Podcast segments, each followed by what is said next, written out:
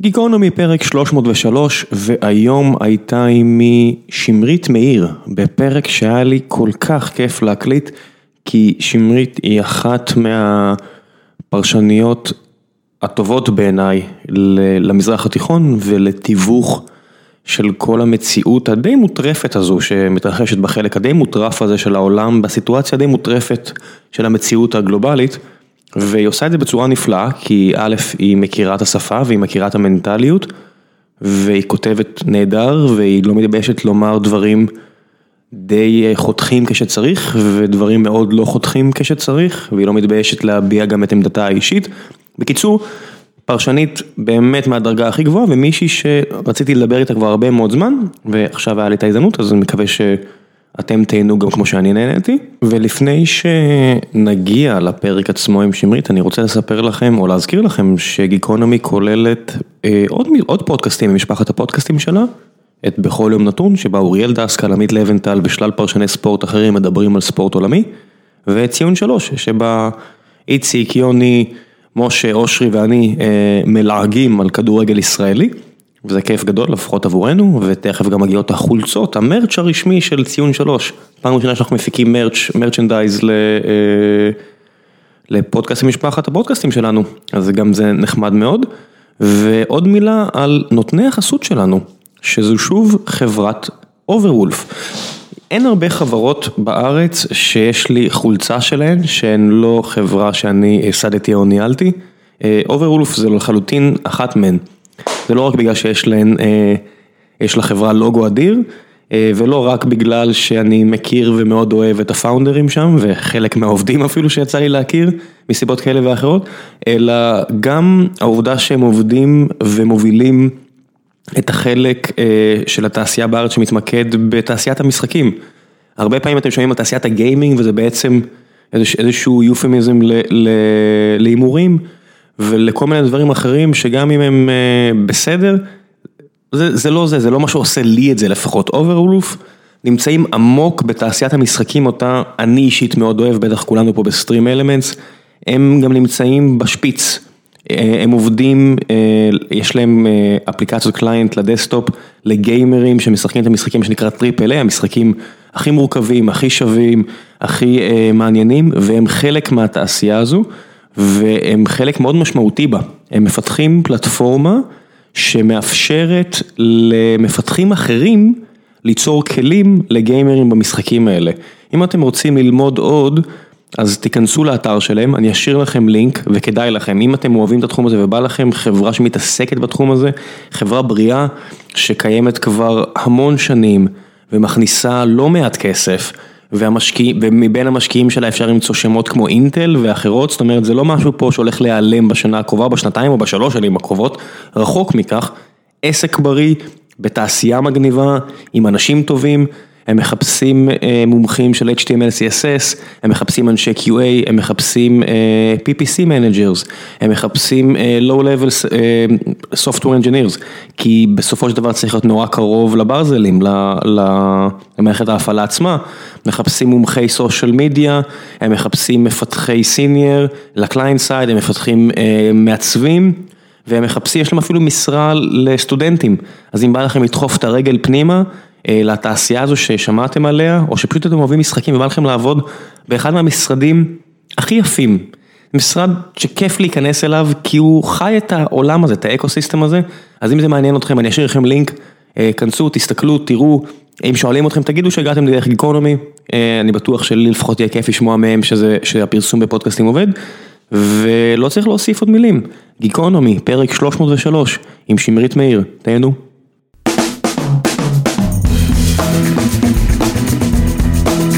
גיקונומי פרק 303 והבוקר נמצאת עימי שמרית מאיר, בוקר טוב. מה העניינים? טוב. את הסתכלתי אה, על השאלות שמחכות לך לחלק השני של הפרק ויצאתי, אה, אמרתי אני אעשה משהו פעם שונה ואני אשאל אותך שאלות כאלה, כמה פעמים מופנות אלייך ביום נתון? זאת אומרת שאלות של, את יודעת, מה יקרה אחרי אבו מאזן? מה, מה יהיה עם תוכנית המאה? אז אני אגיד לך, קודם כל אני מאוד התרשמתי לטובה מהשאלות. זאת אומרת, אנשים אה, ש... שאפשר ללמוד על זה איזה דבר או שניים. אנשים שואלים שאלות כאילו ברמת הספציפיקציה, עיראק, יחסי הכוחות, אה, שאלות אה, מורכבות וסופר אינטליגנטיות, בדרך כלל מה ששואלים אותי זה משהו כמו, מה הוא רוצה סינואר, או... אה, מה יהיה, או הולכים להסלמה, או תהיה מלחמה, או משהו. זאת אומרת, דברים יותר כלליים? דברים יותר, בדרך כלל מיידיים, שאנשים צריכים תשובות עכשיו, וחושבים שיש לי כן. אותם. לפעמים יש לי אותם, לפעמים אה, אותן, כן. לפעמים אין. אה, אבל אני כן עברתי על השאלות קצת, כאילו... לא, זה לא, לא, לא קריטי אם את עוברת או לא, זה... לא, אני אגיד לך, זה באמת הפתיע אותי לטובה, כי אנשים רוצים מעבר, ככה לקלף טיפה את השעווה ממה שבדרך כלל שומעים. זה פודקאסט חנונים, ברור, זה פודקאסט חנונים, כן. לא, לא, אני סתם, אני מחמיאה ל constituency. עזבי אותך, זה פודקאסט חנונים, זה מין הצפוי, זה מין הצפוי, את מדברת עם מישהו שהתחביב שלו, אתה יודע מה זה, The Caspian Report? לא, מה זה? שזה ערוץ יוטיוב שמעלה כל שבוע, זה בחור עם אה, מבטא פרסי, אז אני לא יודע, אולי אזרבייג'ני, אולי אה, איראני, אני לא יודע מאיפה הוא, אנגלית עם מבטא פרסי, והוא מעלה סרטונים כאלה של חצי שעה, כל פעם נושא אחר מהזווית הגיאופוליטית. ואני רואה את זה ואני אומר לעצמי, מעניין מי, מי הקהל, כאילו, אני רואה שיש עוד 400 אלף אנשים שראו את הסרטון הזה, מי שאר האנשים ש, שחפרו ב, ב, בניסיונות של עמנואל מקרון לדחוף צרפתית לאפריקה, כי זה הדרך שלו עכשיו אה, לגשר על פערים. אבל אז... אני חושבת שזה יותר מזה, זה, זה יותר מכאילו איזה עניין גיקי. להעמקה או להבנה. מה יש בזה עוד? יש בזה איזה ניסיון לעשות מין קריאת ים סוף כזאת, בין אה, פוזיציה אוטומטית לפוזיציה אוטומטית. בין אה, זה שכל המציאות, גם מציאות מזרח תיכונית, מתווכת דרך המקום שבו אתה נמצא בו פוליטית. זאת אומרת, כן ביבי, לא ביבי, וככה אתה גם תתייחס בדרך כלל לעסקת המאה. ולהרבה אנשים נמאס מזה. לת... כן, כן, בדיוק. אנשים לדעתי עייפים מזה מאוד. אני לא יודע אם זה עייפות או, את יודעת, זה שעמום לאה כזה, את יודעת, זה להוט של... די, אין לי כוח יותר לשמוע על זה, את יודעת שהכל נהיה איטי והכל כבר כן. נהיה מאוס, ואתה אומר, אתם, זאת אומרת, האנשים שהביבי, הביבי בלא ביבי כן ביבי, you can do better.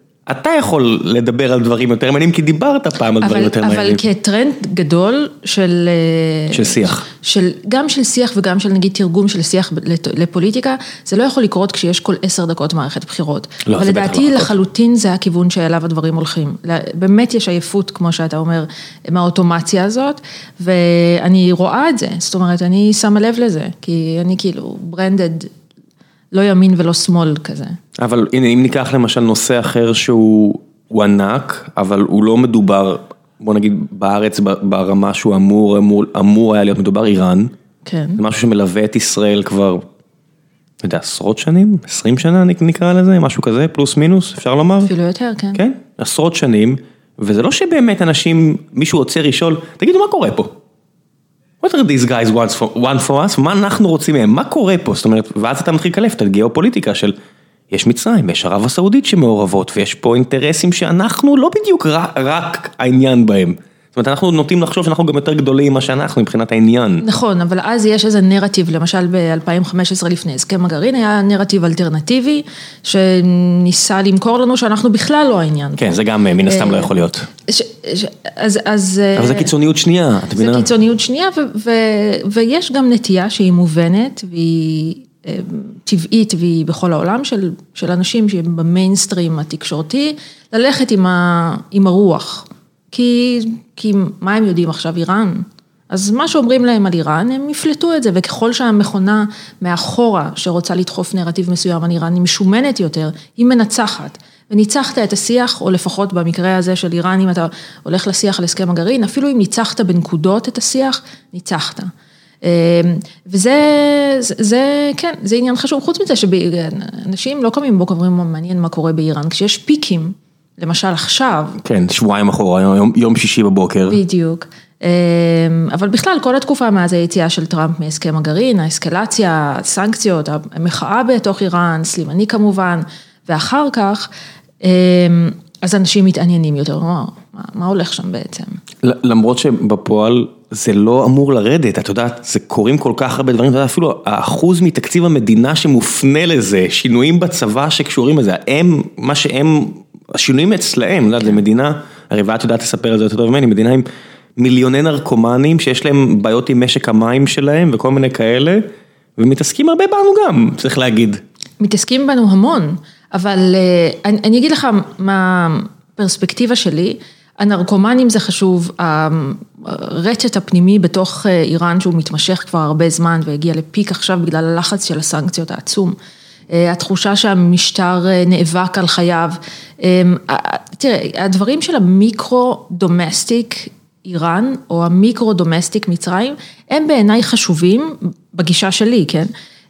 כדי להבין את ההחלטות הגיאו-אסטרטגיות שלהם. המקרו-אזוריות? בדיוק, איך זה קשור אלינו, מפני שאנחנו פה, ככה משתמשי הקצה לצורך העניין, או הציבור.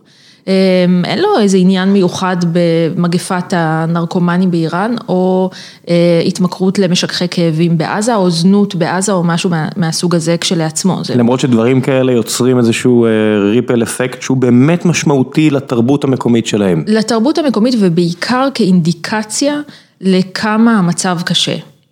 זאת אומרת, אם נלך רגע יותר קרוב, עזוב את איראן, נלך לעזה, כשאנחנו עוקבים ורואים שיש באמת בעיה קשה של התמכרות למשככי כאבים.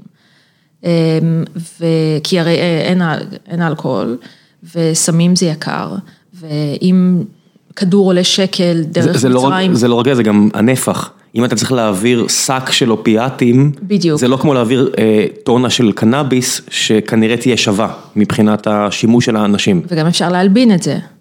כי זה הגיוני שצריכים תרופות בעזה, נגיד לצורך העניין. כן. או שיש פתאום תופעות כמו זנות בעזה. חברה היפר שמרנית כמובן, ואתה רואה למשל שאנשים לא מתחתנים. זאת אומרת, מתחתנים מאוד מאוחר יחסית. שזה גם קורה בחברה הערבית ישראלית, לא צריך ללכת לעזה, מספר ילדים פר משפחה ירד בצורה דרסטית. לא סיבות, לא מאותן סיבות. כן, פה זה מודרנה ושם זה עוני. בדיוק הפוכות. כן. שם אנשים לא יכולים להתחתן. כי לא יכולים לפרנס משפחה. לא יכולים לעמוד ב... טקס אפילו, כן. כן, ב payment, אתה צריך לשלם משהו בשביל להתחתן. אבל כשאתה לוקח תצביר של כל הדברים האלה, למשל ערב פתיחת שנת הלימודים, אתה רואה שאנשים בכל פינת רחוב בעזה, אם אתה חי באמת את ההוויה הזאת ואתה מחובר, אז אתה רואה שלמשל בכל פינת רחוב בעזה, יש אנשים שמתקנים נעליים, פתאום, לאנשים אין כסף לקנות נעליים, או הם מתקנים ילקוטים לבית ספר, אז אתה מבין את הסטרס. מאיפה את רואה את זה? מה כמובן אתה רואה? איך אני רואה, אני פעם, אני מודה שפעם אחרונה שאני ראיתי עזה זה 2015, אני יודע, 2015, 2005, אני יודע משהו כזה, 2004, איך את רואה? אז זו שאלה טובה, אז קודם כל בגלל שיש מסך ברזל בעצם בין העיתונאי הישראלי לבין מושאי הסיקור שלו שמסקר ערבים. עצם העובדה שאת לא יכולה לעבור את העשרה קילומטר בין אשקלון ללא יודע מה. בדיוק, אני לא יכולה ללכת לעזה, אני לא יכולה להיות בסעודיה, אני לא, זאת אומרת הגישה היא מאוד מאוד מוגבלת וגם נניח שיש לי גישה למקומות כמו הגדה או מזרח ירושלים או מצרים. מה זה נניח? יש לך. בדיוק. היא לא גישה חופשית. לא, את גם ישראלית. בדיוק. את יכולה לשקר לגבי זה? או שזה לא אפשרי?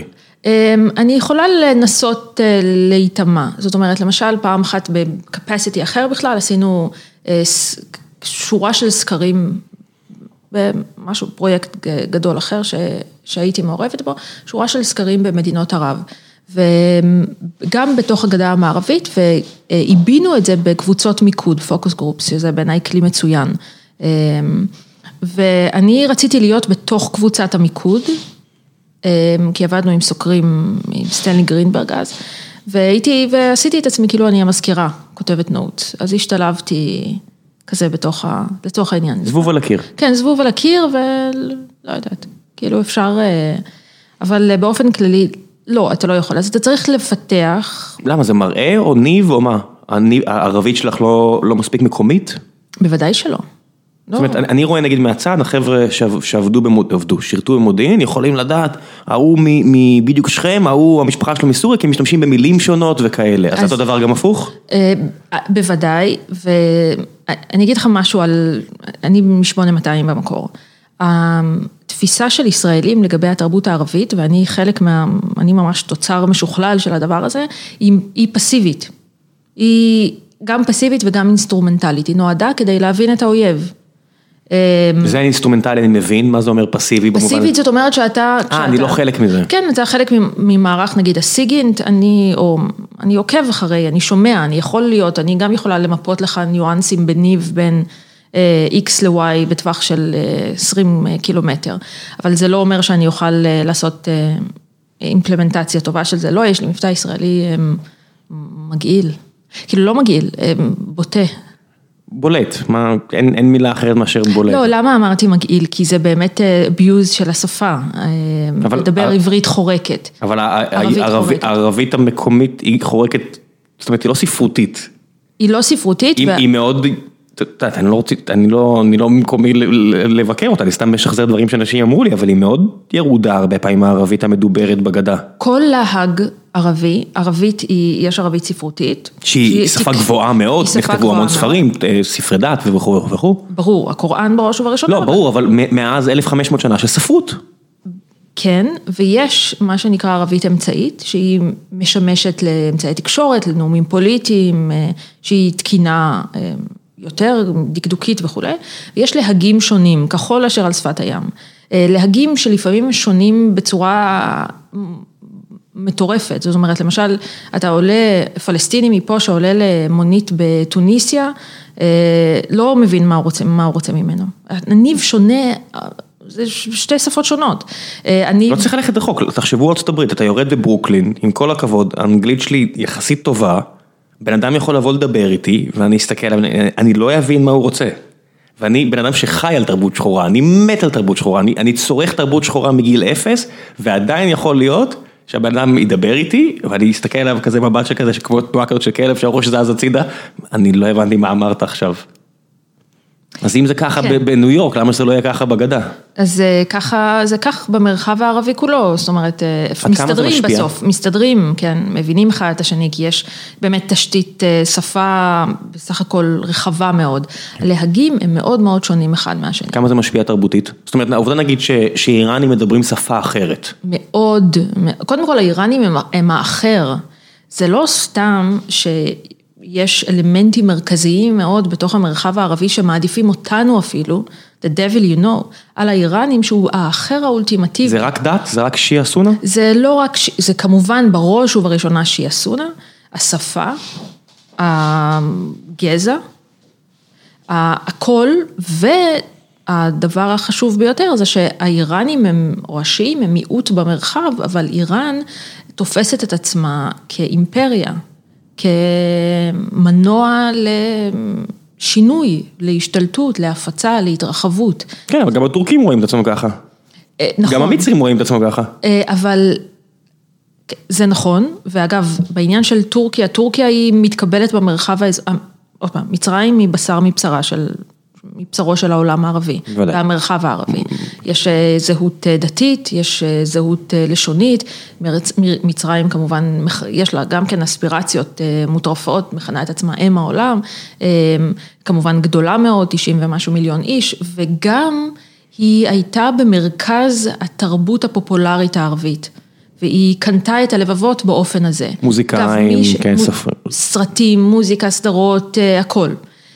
כמובן הייתה מרכז במשך הרבה שנים של הפן ערביות, אז בכלל, אבל, אבל מצרים זה מדינה אחרת, הטורקים למשל, ארדואן מנסה לעשות משהו דומה למודל המצרי, למשל סדרות טורקיות, להפיץ אותם במרחב הערבי, בשנים האחרונות הן מאוד מאוד פופולריות, סדרות טורקיות.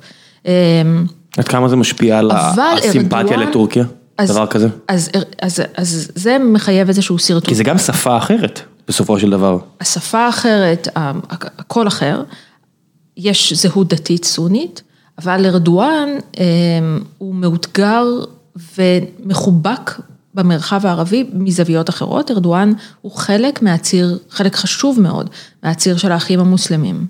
אז יש ציר חזק מאוד של אחים מוסלמים, קטאר, טורקיה, בשעתו זה היה מצרים, שזה היה דיזסטר עצום כשלעצמו, אבל יצאנו מזה, וחמאס פה.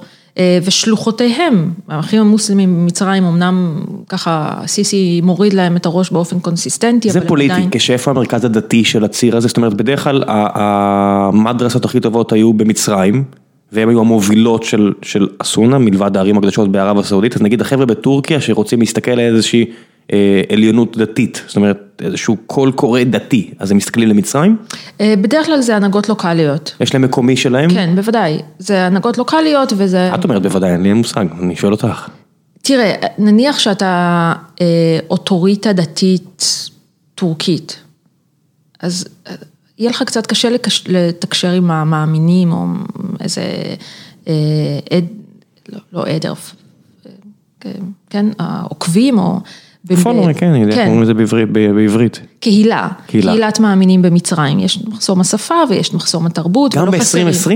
זאת אומרת, אני יכול להבין בימי הביניים, אבל גם היום, זאת אומרת, היום אם מסתכלים נגיד על יהדות, אז הרמב"ם, שלא יודע, מקובל על ידי התימנים, אבל הוא עדיין היום, גם אשכנזים יכירו שהוא חכם גדול וכו' וכו', ויקראו את הספרים שלו, אני מניח, אני לא יודע, גם אני די בורות ביהדות, אבל אני מניח שגם כאלה שכתבו בשפות אחרות לגמרי, או דיברו אל קהילות אחרות לגמרי, היום מאוד מקובלים, זאת אומרת, הם כן נתפסים בתור אוטוריטות דת.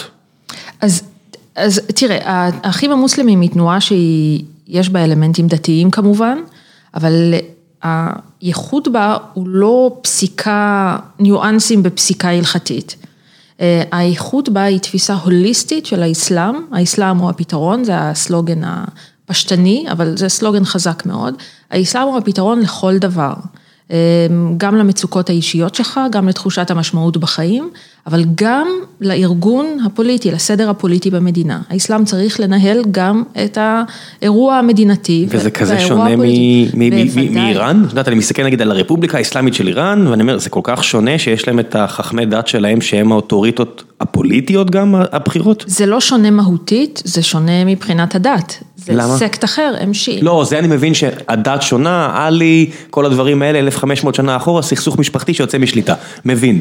אבל מבחינת התפיסה הערכית, זאת אומרת, מי מנהל את ההצגה, מי מוביל, איך הם רוצים לראות, איך שהמדינה תיראה, אני מודה, כשאני מסתכל מבחוץ, אני אומר, אוקיי, מזל שהם רבים ביניהם, אבל מה אתם כל כך שונים, מלבד ההבדל הדתי עצמו, שאני מבין שהוא שונה, זאת אומרת... תראה, זה אתה יכול לומר... פרוטסטנטים קתולים גם רבו. בדיוק, זה, זה אתה יכול לומר על הרבה מלחמות דת, אם אתם כן. כולם, זה, זה העמדת החילוני. לא, לא, לא, אני לא, דתיים, אני לא מדבר על דת, לא דת, אני אומר, אבל פרוטסטנטים קתולים, הבנתי, כי קתוליות זה ריכוזיות כוח אצל האפיפיור, פרוטסטנטים, הרי כל מה שקרה, מלחמת האיכרים, וההיסטוריה מלאה בדוגמאות, זה ביזור, זה בסוף דת היה ביזור של הכוח. ומה שאת מתארת לי על השיעה והסונה, אני אומר, אוקיי, גם פה יש לך, הדתיים רוצים לשלוט בצורה די ריכוזית. זה דרך פשטנית לתאר את זה, הייתי אומרת, רוצה... זה apples ו oranges, בסדר? זה, זה משהו וזה משהו. אה, זה שהם שונים, האחים המוסלמים היא תנועה אה, שיש בה מרכיבים דומים, למשל, אם אתה הולך 40 שנה אחורה למהפכה החומייניסטית באיראן. גם בראש ובראשונה הרתימה של השכבות החלשות. אה, אבל, וה, וה, וה alignment הזה בין תפיסה דתית או שינוי דתי לבין מהפכנות אמ, שיש בה היבטים סוציאליסטיים, מרקסיסטיים אפילו. אז, אז יש דמיון, אבל, אבל האחים המוסלמים היום זה ציר סופר מעניין, ויש שיגדירו אותו כציר הרשע האמיתי, כי הוא משחק על שני המגרשים. בניגוד למשל מה שנקרא ציר המוקאוומה, ההתנגדות, האיראנים והפרוקסים שלהם בכל ה... הציר של האחים המוסלמים שהוא בעיקר לעומתי למדינות המסורתיות או למשטרים המסורתיים במדינות ערב, המלוכניים, מצרים וכולי, החילוניים, כלומר. אמ, הציר של האחים המוסלמים הוא הטורקי, איראני, חמאסי, משחק על כל המגרש. טורקיה ואיראן מארחות בסיסים אמריקניים גדולים. טורקיה חברה בנאטו, בקטאר יש את הבסיס אחד. אמרת טורקיה ואיראן, לא איראן. לא איראן, קטאר. כן. סליחה, כן. מוקדם. כן, כן. אה, אולי בהמשך, לא כרגע. אה, בדיוק, כן. כן. כן. אה, קטאר מארחת בסיס אמריקני ענקי, ומצד שני מפעילה ערוץ תעמולה אל-ג'זירה שעשרים שנה שוטף את המוח של כל תושבי האזור באפקטיביות מדהימה. אגב, אחד הדברים שמאפיינים את ציר האחים המוסלמים זה יעילות מאוד גדולה. והשפעה מתוחכמת מאוד. אפשר לדון במילה יעילות, כי יעילות, אתה אומר, אוקיי, מה, יעילות, מה, יעילות. מה המטרה? אז, אז, אז אני אגיד לך למה אני מתכוונת ביעילות, נגיד יש לך דולר אחד ללובינג ב-DC, אה, תן לסעודים להוציא אותו ותן לקטרים להוציא אותו ותראה מה זה יעילות. הקטרים פשוט יודעים לעבוד. כשמה המטרה, מה הם מנסים לעשות, אני אומר, אני רואה את הסעודים מבזבזים כסף, ואני אומר, אני מנסה להבין מה המטרה שלהם, זאת אומרת עכשיו עם... עם הנסיך החדש, אני אומר, לפחות הוא מתקשר את המטרות, אני מבין, יודעת, להוריד את התלות בנפט ובגז, לבנות עיר חדשה כדי לבזר טיפה את הכוח, שלא יהיה רק באזור הספציפי בערב הסעודית, הרי הרוב המוחלט של ערב הסעודית כמו מצרים לא מיושב, אז לנסות לבזר את הכוח כדי להוריד מתחים, לא יודע, המשכיות של המדינה, אני יכול להבין מה, מה האידאה, מה המטרה. ואני מסתכל על, על האחים המוסלמים, אני אומר, מה המטרה? זה, זה מהפכה אסלאמית כמו איראן? מה, לכיוון, הדולר הזה, מה הוא מנסה להשיג? אז הנה, אז בוא ניקח את ה... למרות שרציתי לדבר על מוחמד בן סלמן, וראיתי גם שהחברים שאלו שאלות על מוחמד בן סלמן, כי הוא דמות מרתקת, ואגב, פה, אני עושה שנייה סוגריים, בסדר? כי אני רוצה שנייה... בטח. אמ, כי פה זו דוגמה טובה לזה, שאם אתה לא חי, נאמר, את הרשתות ואת ה... הטמפו של הצעירים בסעודיה, אתה לא תקרא נכון את המפה בהקשר של מוחמד בן סלמן. מוחמד בן סלמן הוא דמות מדהימה, היסטורית, שיכולה גם להתרסק מחר. בסיס הכוח שלו זה באמת המילניאלס בסעודיה. זה הוא, המהפכות שהוא עשה שם, אה, לטובת הצעירים, בשם הצעירים, הצעירות, הנשים, היא בסיס הכוח האמיתי שלו, לא העובדה שהוא יורש העצר, לא ערימות המיליארדים שהוא שופך, לא ה vision שלו, לא ארמקו, ההנפקה, ה base של התמיכה שלו הוא חזק, הוא אמיתי, ולכן גם התעוזה שלו. מה זה נותן לו? זאת אומרת, בשלטון דמוקרטי, מה שנותן לך זה המשך השלטון, מה זה נותן לך במקום כמו סעודיה? גם, בש, גם בש, במשטרים לא דמוקרטיים יש חשיבות, ו, ומשטרים חכמים יודעים כן. לעשות את זה, לבדוק כל הזמן את הפולס, כל הזמן אתה בודק את המים של... זה נותן לו כוח, מפני שמוחמד בן סלמן מאותגר, הוא עשה המון טעויות. בראש ובראשונה, כמובן, הרצח... אה, חשקוג'י, איך קוראים לזה? חשוקג'י. חשוקג'י, אוקיי. אמ, זה היה באמת אה, טעות. פלטה חובבנית. אקזקט, הגדרה מצוינת. כן. אמ, והוא באמת, אה, בהתחלה היה פיל בחנות חרסינה, ולפעמים עדיין יש לו הבלחות כאלה. זה שהוא יצא מחיסול חשוקג'י ככה, זה... זה באמת הרע במיעוטו. הרבה דולרים בוושינגטון, הנה נוצל כראוי, שוב אני מחזיר אותך לאיפה שהתחלנו, אני מבין מה הוא ניסה לעשות עם הדולרים פה במקרה הזה נגיד. זאת אומרת שהוא תורם או שהוא עושה עסקת נשק, אני, הוא, הוא בעצם עוצר את הסיכוי לסנקציות, הוא עוצר את הסיכוי לאיזשהו חרם. בוודאי. הוא משתיק את הסיפור, אתה יודע, כל מיני כאלה. אז, אז... כמה שאפשר כמובן. כן, אבל זה גם יוצר בעיה, כי אז אתה מרגיש שאתה יכול פשוט לייצר שריפות ואז לזרוק עליהם כסף. Mm.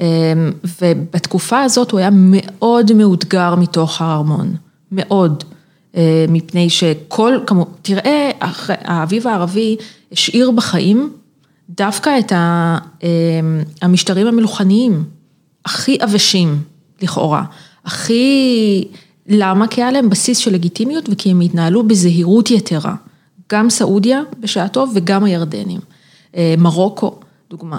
אין הרבה דוגמאות, זה מנית פחות או יותר עכשיו את כולן. הנסיכויות במפרץ, זאת אומרת כולם הורידו את הראש והבינו שהם, אמ, ש, שזה רגיש. בא מוחמד בן סלמן והולך בניגוד לכל האינסטינקטים הסעודיים הוותיקים. בא, הופך, הופך שולחנות, הופך מהפכות. משנה סדרי עולם. ממש משנה סדרי עולם. נגד מה שאת אמרת של האחים המוסלמים, של האנטי מודרנה ו- וכל מיני כאלה גם. נגד האחים המוסלמים, למשל אחד התחביבים של אה, חמאסניקים, שכמובן שונאים את הסעודים, אה, אה, זה לשתף סרטונים של מסיבות בסעודיה, בימים אלה. של פאר ו... לא, של פריצות. מינית? כן, כאילו מה זה פריצות? רוקדות בחורות, זה פריצות, זה סעודיה, זה לא היו דברים כאלה. זה מכה ומדינה, כן. פתאום יש שם אה, rave אה, בזה, יש. כן, אני רואה את זה גם, זאת אומרת בטוויטר, מה זה רואה את זה, כן? כן, אז, אז, אז, אז מה שאני אומרת זה שאם אתה... ומה הם מנסים להדגים, החמאסניקים האלה, מה, מה הנקודה שהם מנסים להעביר? הם מנסים, אוי אוי אוי, מה נהיה מ... ממלכה שמארחת את שתי, שני המקומות הקדושים. שמה? שהם לא מספיק מוסלמים? שהם לא מספיק דתיים? שהם נהיו אה, פרוצים, שמוחמד בן סלמן הולך בעקבות המנטר שלו, מוחמד בן זייד, אה, מהאמירויות, והופך את אה, ריאד ואת שאר הממלכה לאיזה אי של דקדנס והדוניזם ופריצות. אוקיי, ו... אוקיי, אז אני צריך להבין את זה. אז הם אומרים את זה, בסדר, אז אני, אני אומר, אוקיי, ו, ודובאי זה לא מקום סופר מודרני, כן, אבל... ו, ואיסטנבול זה לא, שרוצה, שמסת, שאומרת, אנחנו המנהיג של העולם הערבי, לא סופר מודרני, לבנון, יודעת, ביירות היא הפריז של המזרח התיכון וכל הדברים האלה, ואני קורא במוספים של הארץ על, על על מוזיקאים ועל אמנים ש- בסדר. שבביירות, אז למה דווקא נופלים עליו בגלל הכסף שהוא מביא? לא, כי הנביא נולד שם. זה נטו בגלל שהם אמורים להיות, הם אמורים להיות בטר? שם. כן, קודם כל נופלים עליו כי נופלים עליו, כי הוא, כי הוא מצליח. אמ, וכי זה קשה להם. הוא מייצג נרטיב אנטי אחים מוסלמים ואנטי מוקאוומה ופרו-אמריקני מובהק. אה, שלא נדבר על הגישה המאוד רוויזיוניסטית שלו לסכסוך עם ישראל, יחסית, הכל יחסית. בוודאי. אז בוודאי שיפלו עליו, אבל בראש ובראשונה, מפני שהסעודים, הדתיות שלהם נובעת בראש ובראשונה מהלוקיישן. אז זה, זה, זה בוודאי, כן. אחד הדברים שכאילו... הם בעד, את יודעת, הנה, הנה מה שקשה ליישב, הרי תמיד כשמסתכלים ממש מרחוק בצורה הכי פשטנית, אומרים, אוקיי, יש פה שתי, אה, יש פה שני זרמים באסלאם, נגיד בהפשטה, שיעה, סונה, הגיעו האירופאים, חילקו את המזרח התיכון בצורה לא הכי חכמה, זאת אומרת לא הכי אידיאלית לערבים נקרא לזה, אידיאלית לאינטרסים המערביים אפשר לומר, סייס פיקו, כל הדברים האלה ששומעים פה במזרח התיכון, ואז זה קל, ואז אתה יכול להבין פחות או יותר ולנתח. אבל ברור שזה לא כך, כי הנה את מספרת פה סיפור של חמאס ושל כל מיני פלסטינאים אחרים, שמעדיפים את הכסף האיראני, השיעי, יורדים על הכסף הסעודי או על המדינה הסעודית שהיא המארחת של, או ה... ה לא יודע מה, הגרדיאן של מכה ומדינה, ואפילו מעדיפים את הגורם הזר, את הגורם הטורקי, את הגורם הפרסי. הם לא מעדיפים, אין להם ברירה. ועדיין. אם, אם הייתה להם ברירה, אגב, הם אומרים את זה in so many words, אם הייתה לנו ברירה, למשל כשהם מנסים להסביר למה הם באו ללוויה של סלימני. עכשיו, נהניה לא יכול לחזור בגלל שהוא הלך ללוויה המטופשת הזאת. הוא במקרה היה בטיול בחו"ל, נפל עליו הדבר של סלימני, הבהירו לו מכוח קוץ של משמרות המהפכה שהוא מצווה להתייצב, ולא רק להתייצב. להיות בצלים, בפריים. להיות ממש בפרונט, כן, של האירוע הזה, ולתת שם את ההופעה, והוא, והמצרים לא רוצים לתת לו לחזור עכשיו. ואנחנו מן הסתם בטוח לא ניתן לו לחזור, וזה... לא, אנחנו אגב, אנחנו, לא, זה, זה הדבר, אתה רוצה לדבר על עזה קצת? כן, זה, זה גיקונומי, אנחנו מתפזרים. אה, אוקיי. לא, אנחנו אה, רוצים שקט. הלכת, נאמת, תחזור, לא, אין לנו עניין בסנקציות על הנייה. איך זה עובד? הוא, הוא יורד בנתב"ג, לוקח משהו מהדיוטי פרי ונוסע לעזה? איך זה עובד? לא, דרך רפיח, הוא אמור לחזור דרך רפיח, דרך מצרים. אבל הוא... אם המצרים לא רוצים לתת לו? אז הוא לא יחזור, כי הוא לא יכול לחזור דרך נתב"ג. אנחנו דולרים מעבירים דרך נתב"ג, אבל לא צריך להגזיר. וואי, זה, זה פשוט הזיה, זאת אומרת, הבן אדם עכשיו רוצה נגיד לחזור לעזה, אנחנו אין לנו בעיה שהוא יחזור כדי לש, לש, שיהיה סדר ולא יהיה מלחמת כנופיות שם סטייל לא יודע מה. כדי שההסדרה תתקיים וכדי שהמתח ירד, למשל האסקלציה של השבועות האחרונים, הבלונים והחזרת, כאילו... תכף יחזור ההפגנות של ימי שישי וכו' וכו'. יחזור ביום האדמה, אבל עד אז יכול, יכולה להיות כבר אסקלציה עוד לפני הבחירות. זה קשור יותר מזה קשור לבעיות אצלנו, היו בעיות טכניות, הבטיחו להם תרופות וזה לקח זמן, הבטיחו, היה איזה עניין שם. אבל, הם, אבל זה. קשור כן. למתח שלם מול המצרים. הם הסתכסכו עם המצרים. ואנחנו חוטפים. על התמונה שלו בהלוויה של גם, של גנרל איראני? גם, וגם היה שם איזה עניין עם הדלקים, אספקת הדלקים. ו... הם, הם יודעים מי נגד מי? הם יודעים כמה כמה? זאת אומרת... מי זה הם? זאת אומרת, נגיד עכשיו, יושב מנהיג פוליטי של החמאס, הוא יודע מה הוא צריך לעשות כדי להיות in the goods עם כולם, זאת אומרת, הוא יודע מה האינטרסים של כולם, זה, זה, זה תמונה כל כך מורכבת, זה כל כך אחד בפה, אחד בלב פה, מרגיש לי מהצד, הוא יודע מה הוא צריך לעשות? בדרך כלל מה שהם עושים, זה עושים divide and rule, זאת אומרת הפרד ומשול. יש אחד שיש לו פורטפוליו של היחסים עם המצרים, נגיד לצורך העניין הרבה שנים זה היה מוסא אבו מרזוק, או... והוא יושב על המצרים, והוא כאילו ה interface של חמאס מול מצרים, יש אנשים שמנהלים את הקשר עם איראן, ועם קטאר, וכל פעילות החוץ, כאילו דיפלומטיה זה הרבה שנים חאלד משעל, סערורי ואחרים, ויש, זאת אומרת, ואפשר לעבוד עם הכלים, אבל ברור שזאת מציאות שהיא אימננטית מורכבת, הם אומרים אנחנו לוקחים כסף מאיראן כי איראן נותנת לנו. כי אף אחד אחר לא יהיה מסוגל לתמוך בפרויקט הזה של זרוע צבאית של חמאס, שזאת מיליציה שהיא בפרונט ליין נלחמת מול ישראל. ולהבטיח לה יכולת רקטית ויכולת קומנדו. ומה עושים עם הכסף הזה? שאתה עיר מבודדת, זה כל כך הרבה שאלות שאני אומר, אני תופס אותן כמובן מאליו, והן לא מובנות מאליהן, של נגיד ויש לך עכשיו שטרות, דולרים, מה אתה עושה איתו בעיר שהיא סגורה? ונצורה כמו עזה. מה מה הטעם בכסף, זאת אומרת, בכלכלה כל כך לא מתפקדת? מה הוא נותן לך? אם, אתה צריך הרי מצרכים שייכנסו, זאת אומרת, אתה צריך לקנות ממישהו גודס. אין לך הרי, אתה לא משק אוטרקי בשום צורה, אין לך משאבים, אין לך כלום, אין לך כוח ייצור. אתה מתכוון נגיד אוכל או לנשק? הכל, הכל, אני אומר, הרי אוקיי. מישהו צריך למכור להם, אם המצרים לא מוכרים להם, ואנחנו, אני לא יודע מה אנחנו אנחנו עושים. כן, אנחנו כן. אז אנחנו צריכים, אז אנחנו בעצם. מסתמכים על זה שיגיע כסף איראני ונקנה. לא, לא, לא, לא, אז בואי נעשה סדר. כן, תעשי לי סדר. בעניין הזה, תזרים המזומנים של חמאס, או של עזה באופן כללי. אמ, כשאני דיברתי על כסף איראני, דיברתי על כסף איראני שהולך רק, אך ורק לזרוע הצבאית של חמאס. שמה הוא עושה איתה? הכסף הזה בא מהתקציב של כוח קוץ, של סלימני בשעתו, היום כן. של קני, אה, של משמרות המהפכה, והוא כסף צבאי, צבוע צבאי, הם לא יכולים להוציא שקל על בננות לצורך שמה מה הם עושים איתו? מה- איך- הם- איפה מה- הם יכולים, יש יש מכולת זה- בשבילם? אין מכולת, לא, אבל- מכולת של רימונים, איפה איפה קונים יש דברים? מערך מנהרות תת-קרקעי והם מבריחים נשק. אני מבין, אבל מה- מה הכסף נותן? הכסף הרי משלם על מי שחופר? הכסף משלם על הרבה דברים, אה, משלם קודם כל על רכש אמל"ח, על פיתוח ממי? אמל"ח. ממי קונים אמל"ח? מדרך סיני, ממנהרות, מפה ומשם, מבריחים בכל מיני צורות. הבנתי, בצד, בצד השני של רפיח יש איזשהו מבריח מצרי שמחובר לעבריינים בינלאומיים והם מקבלים את הכסף האיראני ובתמורה מביאים ארגז מלא בקלאצ'ים, לצורך העניין, לצורך נניח. העניין. אגב, בדיוק בגלל הסטרס הזה, הם שכללו מאוד את הייצור העצמי, לא רק אה, ברצועה, גם בגדה. כן, אה, כן, אני הייתי פה בשרונה בפיגוע שהיו השתמשו בנשק מאולתר לגמרי, נכון. יכול להיות שאני יושב פה כי היה לו מעצור בנשק המחורבן שהיה לו, ברובה קרלו כזה, שאתה מסתכל ואומר באמת עם זה אתם באים? כאילו, זה המצב, אנשים צריכים להבין, זה- נשק מאולתר, זה לא יוצא ממפעל. אה, נכון. זה יצא מאיזה מחרטה קטנה בחברון, אני, זוכר ב-2004 היינו בגדה, הייתי עם אה, איזה כוח של מגלן נראה לי, ואנחנו נכנסים, הייתי בעוקץ, אז הכלב הראשון, אנחנו נכנס ראשון, והכלב מסתכל ולא יודע אם לשבת או לא, זאת אומרת אם זה, אם יש שאריות של חומר נפץ או לא, והחבלן, אני חושב שזה מחרטה של קסאמים הראשונה בגדה. לא, אתה חושב? אנחנו מסתכלים על איזה חדר שיש בו קצת חתיכות מתכת והכל, ואני אני זוכר, אני אומר, כן, זה מחרטה, זה, ככה נראית מחרטה, זה, זה מה שמצאנו פה. זה הכל כל כך עלוב, כאילו, אני מבין שבעזה זה הרבה יותר מוצלח, ועובדה שנופלים פה דברים והכל, אבל אני עדיין. שמחה שסיפרת את הסיפור הזה, כי זה יכול אה, להיות, אה, לפתוח לנו עוד אה, טאב של אה, באמת הדיספרופורציה בין העוצמה הצבאית הישראלית לבין האירוע שאנחנו מתמודדים מולו.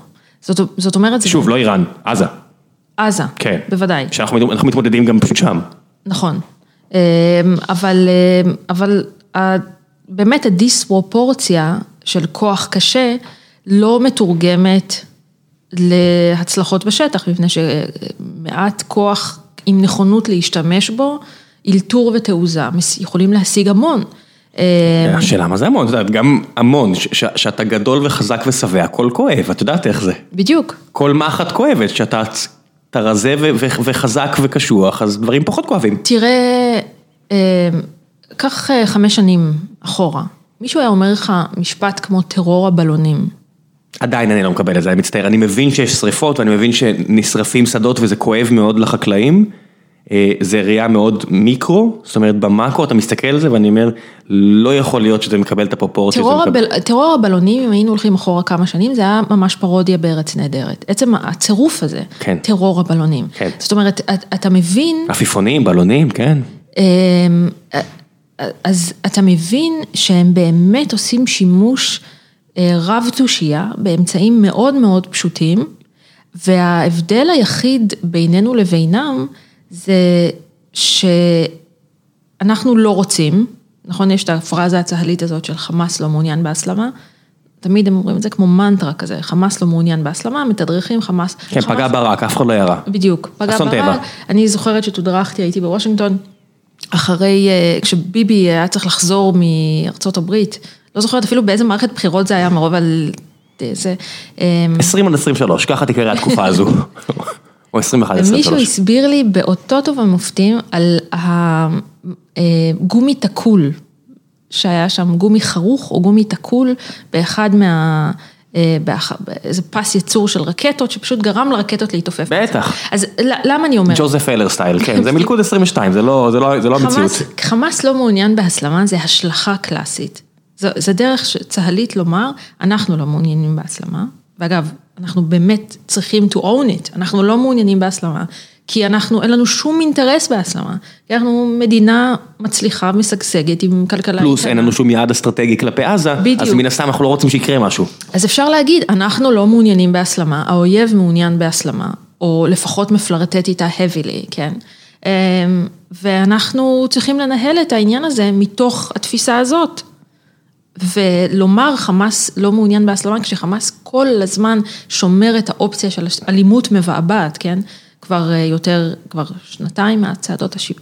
אמ, זה לא התחיל שם, את יכולה לגרור את זה אחורה כמה שאת רוצה. כן, אבל לפעמים זה טוב ככה להסתכל- להגדיר, בדיוק, פרק זמן שממנו התחיל. הרי זה, צעדות השיבה זה הקמפיין הפלסטיני הגדול ביותר של השנים האחרונות. אה, כל יום שישי מגיעים לגדר, בדיוק.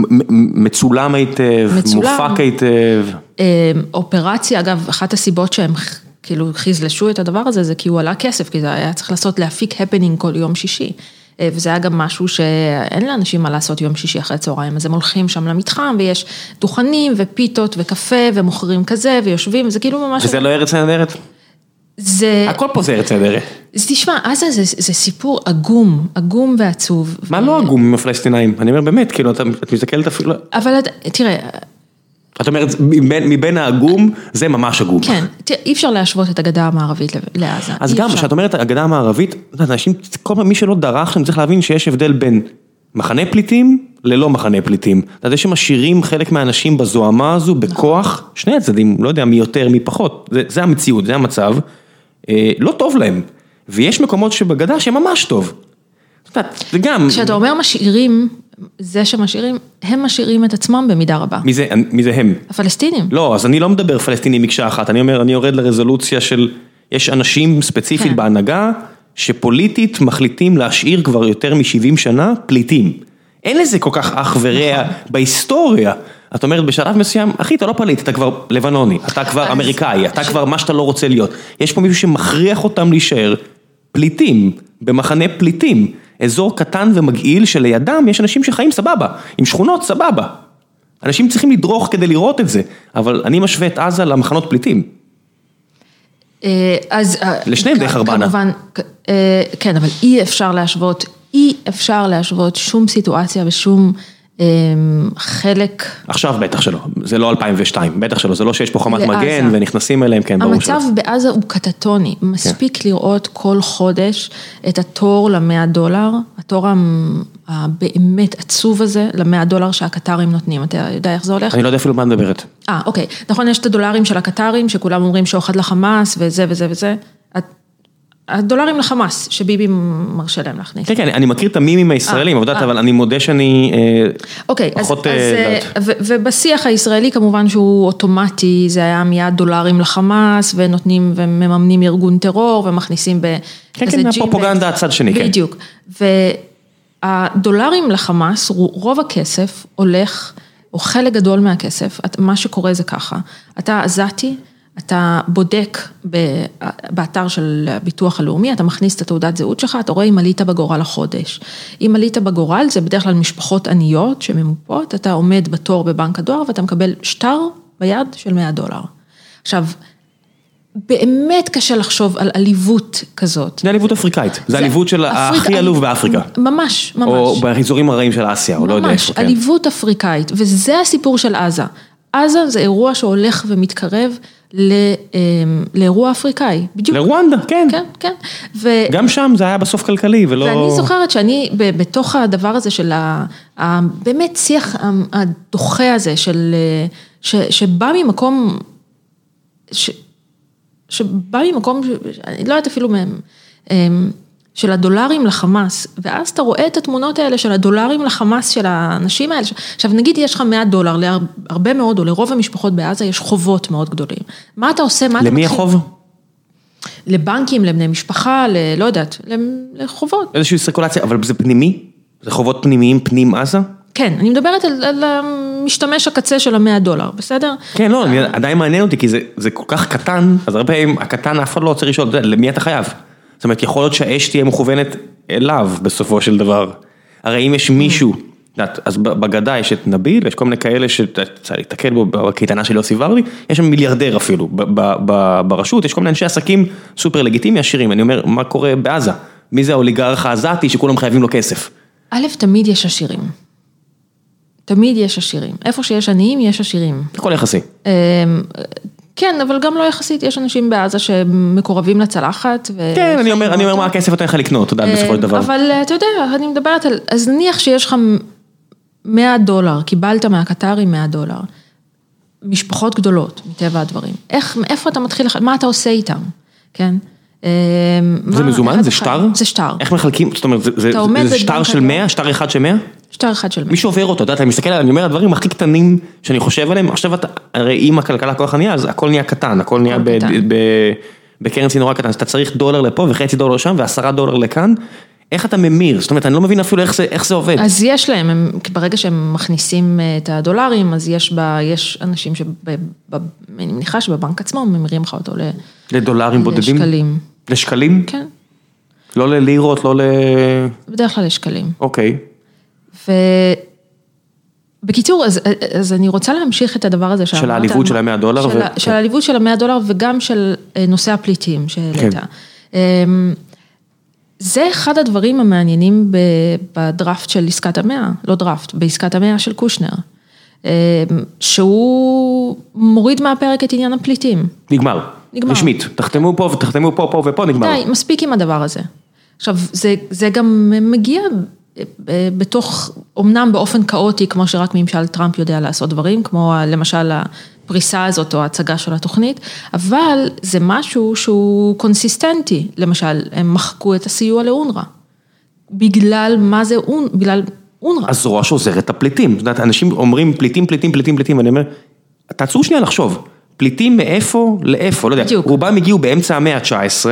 את יודעת, אה, המצרים מגיעים, לא יודע, הם מביאים פה הרבה יותר אנשים. נניח שהם תושבים ילידים. מה זה ילידים? מה זה, נתן העזתי, את יודעת, שאתה קורא על אה, שבתאי, איך קוראים לו? אבל נניח, אפילו לא לצורך העניין, שהם תושבים ילידים והם אה, פליטים לא, לא, אבל אני אומר, אז הם היו פה 100 שנה וכבר 70 שנה לא פה. אני אומר, כמה שנים צריך לעבור מהצד השני כדי שהמאה שנה המקוריים לא יהיו, הרי ההיסטוריה לא התחילה ב-1850, נכון. ההיסטוריה לא התחילה ב-1750. יש פה, את יודעת, הטורקים היו פה איזה 700 שנה, אני אומר, אז...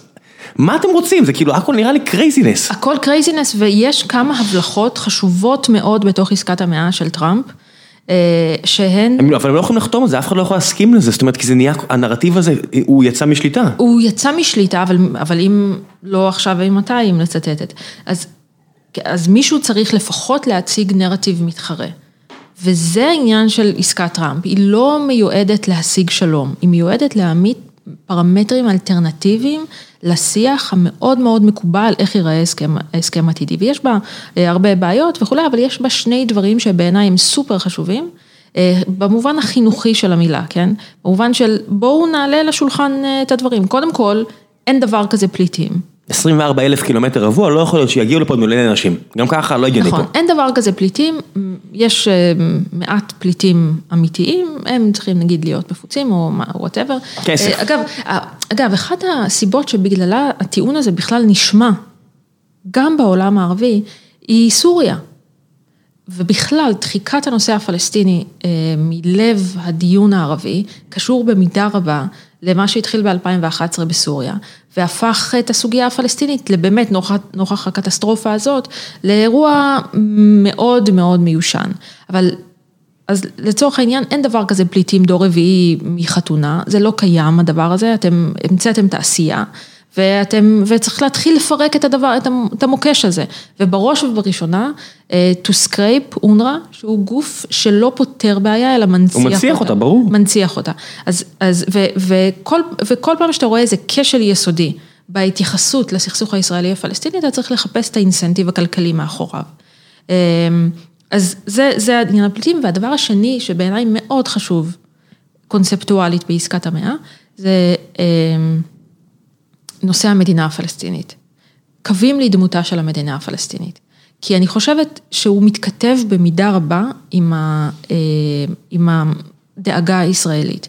כי יש הרבה מאוד ישראלים, אני לא מדברת על הימין האידיאולוגי הקשה, שאומרים, נניח שאתם פניכם לשלום, ומטרתכם היא להקטין את הסבל הכולל באזור ולא להגדיל אותו, תקימו ממלכה מצידי, מה אכפת לי מה תקראו לזה?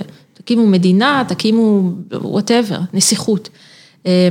הבעיה היא שלפלסטינים יש track record של אמ, אלימות. מה עוד שנייה זה מתחיל שוב, אבו מאזן הולך למות, הוא בן 87, מה יהיה אז? וארבע.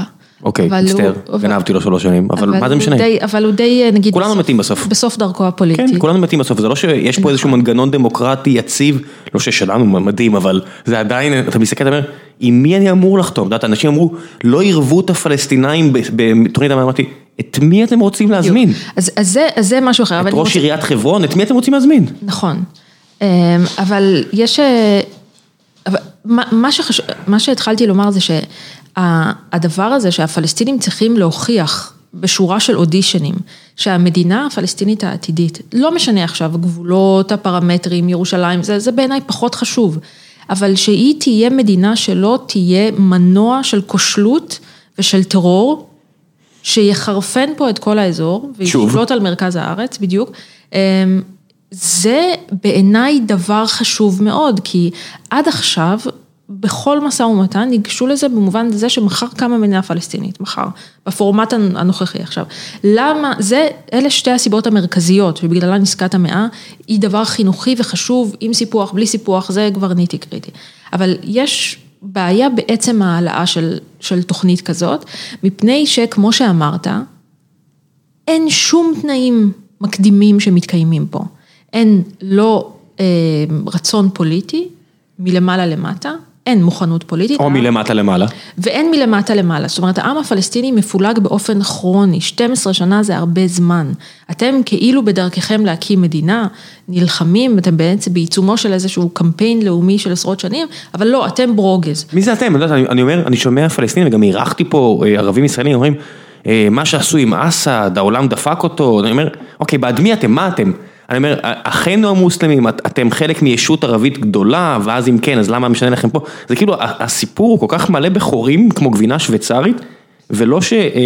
אפשר, 70 שנה אחורה הסיפור היהודי היה כזה קוהרנטי והכל, אבל הוא הסתדר. אני אומר, כרגע, אני מסתכל על הסיפור הערבי, ואני אומר, על מה אתם מדברים? יש מישהו שיכול לספר לי את הנרטיב שעליו אתם מדברים? אז אין נרטיב אחד, שזה גם אני חושבת אחד השינויים הגדולים בשיח של השנים האחרונות. העובדה שאנחנו ממפים את המרחב, ואנחנו לא אומרים ערבים, אלא אנחנו breaking it down לכל הבעיות והקונפליקטים והתזוזות. כן, לפני 2010 אמרו סוריה הגדולה, הרי זה משהו שנאמר, זה משהו שהוא נכון. היסטורי קיים, ואז אני אומר, איזה סוריה גדולה? בוא נתחיל עם סוריה קטנה, יש שם משהו? יש שם משהו עוד עשר שנים מהיום? נשארו סורים?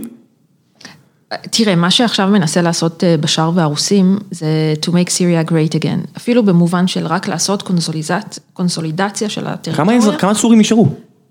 אה, מיליונים. בודדים, לא? כן, יש... זה היה מדינה של איזה 17 מיליון ונשארו שם איזה 5-6, משהו כזה? זה משהו הזיה כזה? אבל לא, המטרה היא שבסופו של דבר סוריה תשקם את עצמה. בטוח שיחזרו מגרמניה לסוריה, אני בטוח. בדיוק. אז, אז, וגם זה... לא מצליחים לסגור את הפינה הזאת, כי עכשיו הם התחילו להסתבך עם ארדואן באידליב, והמלחמה הזאת פשוט אין אינטרס שהיא תסתיים. אין אינטרס. כן, כי אנשים יצאו למלחמה מבפנים כדי שלא ישלטו עליהם, אז מה, למה שיחשבו ש... אוקיי, סיימנו לקטוש אתכם מהאוויר ועם נשק כימי במשך עשור, אתם שוב אזרחים, נכון? לא, זה לא יקרה. אבל הבעיה של סוריה זה ש... שהיא, אגב, מפחידה מאוד, צריכה להפחיד כל מי שמסתכל באזור, זה שמה שמתחיל כאירוע פנימי, מיד הופך את המדינה לשבירה, פגיעה ומזמינה התערבות חיצונית. עכשיו, סוריה היא ממש שטח שהוא abused על ידי כל הכוחות באזור ובעולם, פחות או יותר. אני חושב שהסינים עדיין לא התערבו, אבל זה בטח בדרך. הסירים, הסינים... כי אין שם כסף, אני לא יודע מה יש להם לחפש שם. יכול להיות שיש שם כסף. בסוריה? אומרת, בסופו של דבר, הרי המהלך הגדול, למה הרוסים שם? הרוסים שם קודם כל כי הם... מה כן, הם צריכים את הנמל, הם צריכים את... אה, הם צריכים את הנמל. את טרטרוס, איך זה נקרא? טרטוס. טרטוס. ויש להם אספירציות אזוריות, או מקטרינה, או וואטאבר, אבל הם גם שם, ממחשבה, יש להם, רואים דולרים בישונים של היום שאחרי. אם חושבים על ריאביליטציה של סוריה, והירתמות של העולם וכסף שיזרום, אבל זה נראה מאוד רחוק, זה נראה כמעט... זה גם נראה קטן, צריך להגיד את האמת, אם אתה באמת חושב על כסף, don't be in סוריה. אני לא רואה איך זה מתרגם לכסף לעם הרוסי, זה אולי יכול להתרגם לאיזה אל נשק, או אל לא יודע מה, אבל אין שם נפט בכמויות, אין שם מחצבים, אז מה יהיה תרומה של, אז באותה מידה מה ההבדל ביננה לבין לוב לתימן? לא, אבל נניח שיש, אה, נניח בעולם אחר של ה-90's, הייתה התגייסות אה, של כל הקהילה הבינלאומית אה, ושל מדינות המפרץ לאחרי שלום בסוריה וחוקה חדשה כדי לבנות מחדש את סוריה. כן, זה לא הולך להיות חוקי מרשל, זה לא הולך להיות פה תרומה ענקית של כסף כמו שהיה בברלין או בטוקיו. אני, הייתה נקודה? בזמן, הייתה נקודה בזמן שהייתה לאנשים פנטזיה על תוכנית מרשל. עכשיו, כמובן שבעולם כמו שהוא היום, בעולם קלינטונאי אולי היה דיבור כזה, בעולם כפי שהוא היום אין היתכנות. עכשיו כן. לא רק זה, אה, המלחמה מתארכת ולא מגיעה לכדי סיום מפני ש... אמ, מי נלחם שם? את יכולה להגיד לי אפילו, מי נלחם שם? מי נגד מי? אז, אז רגע, אז אני רוצה רגע, ל, ל, ל, אנשים שהגיעו מאוחר למסיבה, נגיד לצורך העניין, ישראל וטורקיה. ישראל שנשארה מבחוץ כל הזמן הזה. רשמית בטוח, כן. והטורקים שנכנסים עכשיו. עכשיו, זה מתוך הבנה מאוחרת, שמי שלא יהיה שם בנקודת הסיום, הוא יצטרך לחיות עם עיצוב מציאות, עם מציאות שהוא לא, לא היה חלק מעיצובה. ולכן הישראלים נכנסים שם בכל הכוח כבר כמה שנים במב"ם, כן?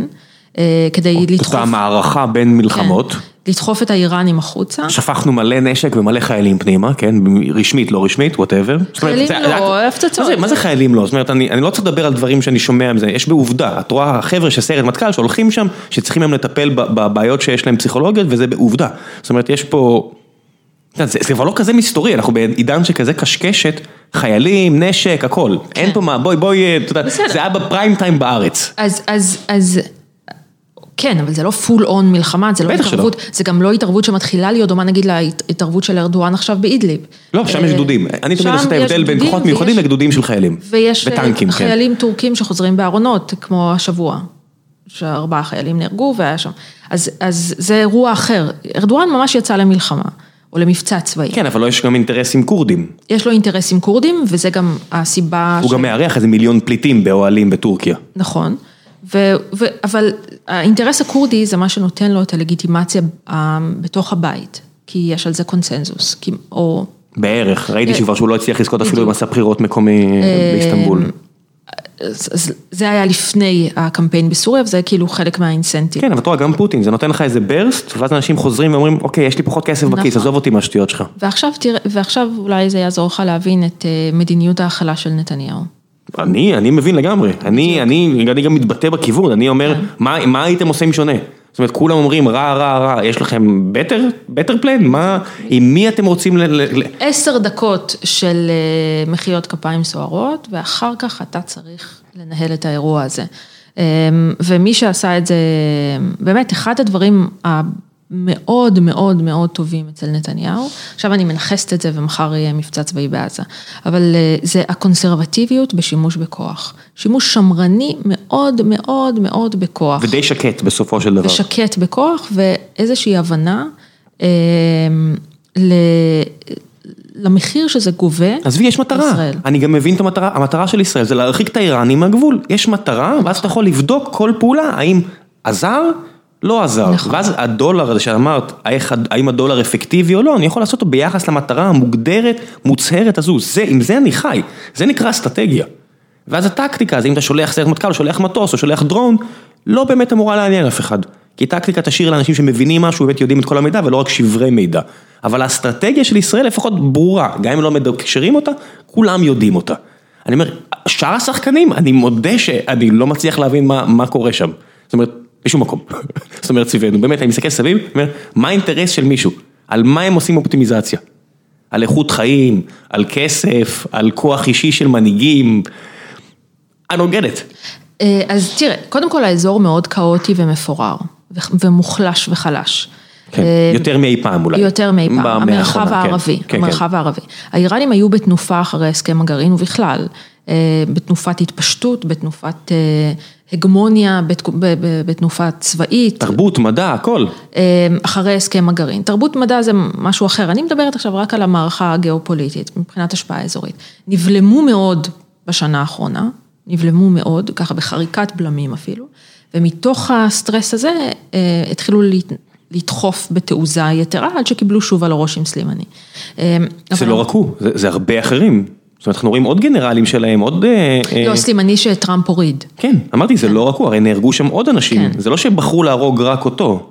הרי אני מניח שמי ש... הוא היה המטרה, הוא היה... בסדר, אבל זה שהרגו עוד אנשים שם, מנהיגים שיעים בעיראק, ומאז עוד אנשים שלהם מצאו את מותם בדרכים לא דרכים, יש פה כאילו איזושהי הצהרה. אבל גם פה יש הבדל, כי בעיני האיראנים, הרי אם אתה מפעיל proxies בעיראק, אתה מפעיל בלבנון, אתה מפעיל בתימן, אתה מפעיל כמעט בכל נקודה במרחב proxies, מיליציות שיעיות, ממש מן הגורן ומן היקב ממרכז אסיה שעובדות בסוריה. אז אלה, הם מיועדים להיות בשר תותחים. הם מיועדים להיות מוקאוומה. זה עדיין כסף איראני שנשרף שם, כן? איראנים מגיעים בארונות הביתה, זה כבר סיפור אחר לגמרי. איראנים, איראנים. למי זה סיפור אחר? לאיראנים? לאיראנים עצמם, גם למשטר וגם לציבור. זה משהו אחר. ולכן, למשל, אם אתה רואה את עליית המדרגה במב"ם לאחרונה, זה לטרגט איראנים ישירות. שזה צעד שיש בו הרבה מאוד תעוזה. וגם, וגם נורא בולט העניין הזה פה, מה שאנשים לא מבינים, ההבדלי כוחות העצומים. את יודעת, אנשים לא מבינים עד כמה, זה לא מלחמה שוויונית בשום צורה. את יודעת, האיראנים צועקים, אנחנו ננקום, אנחנו זה, סלבריטיז אמריקאים, רוס מגאומן רושמת בטוויטר, בבקשה אל תהרגו אותנו איראנים, ואני אומר, על מה אתם מדברים? אלוהים אדירים, על מה אתם מדברים? זה פערי כוחות שרק הולכים וגדלים טכנולוגית, אנשים גם, יש איזשהו ניסיון להאדיר את האויב, איראנים הרבה יותר מתקדמים מאיתנו והכל, ואני אומר, כן, אנשים דפקו את ישרמקו, את ישרמקו, את ארמקו, ישרמקו, הגזמתי עם הגז שלנו, יפה, היינו מתים. אני חושבת שזה היה פרוידיאני. פרוידיאני, הנה עם הגז, כולם דחפו לי גם לראש גז, עוד נושא שאין לי מושג בו ואני מרגיש שהם מסובבים אותי, אבל את ארמקו, אז הם באמת דפקו אותה מעשרה מיליון חביות לחמישה מיליון חביות, עד שיחזור, לא יעזור, יש להם, את יודעת, אז האיום האמיתי היחידי שלהם, זה המיצרים, זה באמת, כי זה באמת החלק עצום מהאספקת אנרגיה העולמית, עובר דרך חתיכת מים נורא קטנה, שאיראן בסך הכל יכולה לסגור אותה, חוץ מהעובדה שהיא לא באמת יכולה לסגור אותה. בדיוק. הם כל כך הרבה יותר חלשים, על מה אתם מדברים? כבר שנים שישראל מפילה להם פצצות על הראש, הורגת מאות אנשים שמשויכים, אולי אלפים, שיירות עוברות באפריקה ואנחנו מפוצצים אותם, וכולם מקבלים את זה בשלום, למה אתה חושב? כי העיניים היפות שלנו? מי שעקב אחרי המב"ם, אני גם כתבתי את זה מיד אחרי סלימני, מי שעקב אחרי הפעולות של ישראל בסוריה בשנים האחרונות, וראה איך נותנים להם... אפריקה, סוריה, כן? בדיוק, נותנים להם על הראש פעמיים בשבוע והם חיים עם זה. לא היה צריך להיות מופתע מהתגובה הרפה לחיסול סלימני.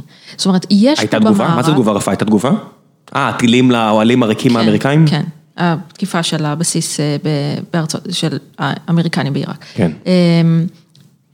יש באמת טפשת בהתייחסות המערבית למזרח התיכון. הם הורידו מטוס, מלא באוקראינים וקנדים, אזרחים, וכולם מקבלים את זה. ובאמת, אני ראיתי את CNN בשעות שאחרי סלימני, ואני פשוט התחרפנתי מזה. המועמדים הדמוקרטיים אומרים, מה יהיה? התחלת מלחמה, מלחמת עולם, מה יהיה עלינו? אנחנו לא רוצים, איזה, על מה אתם מדברים?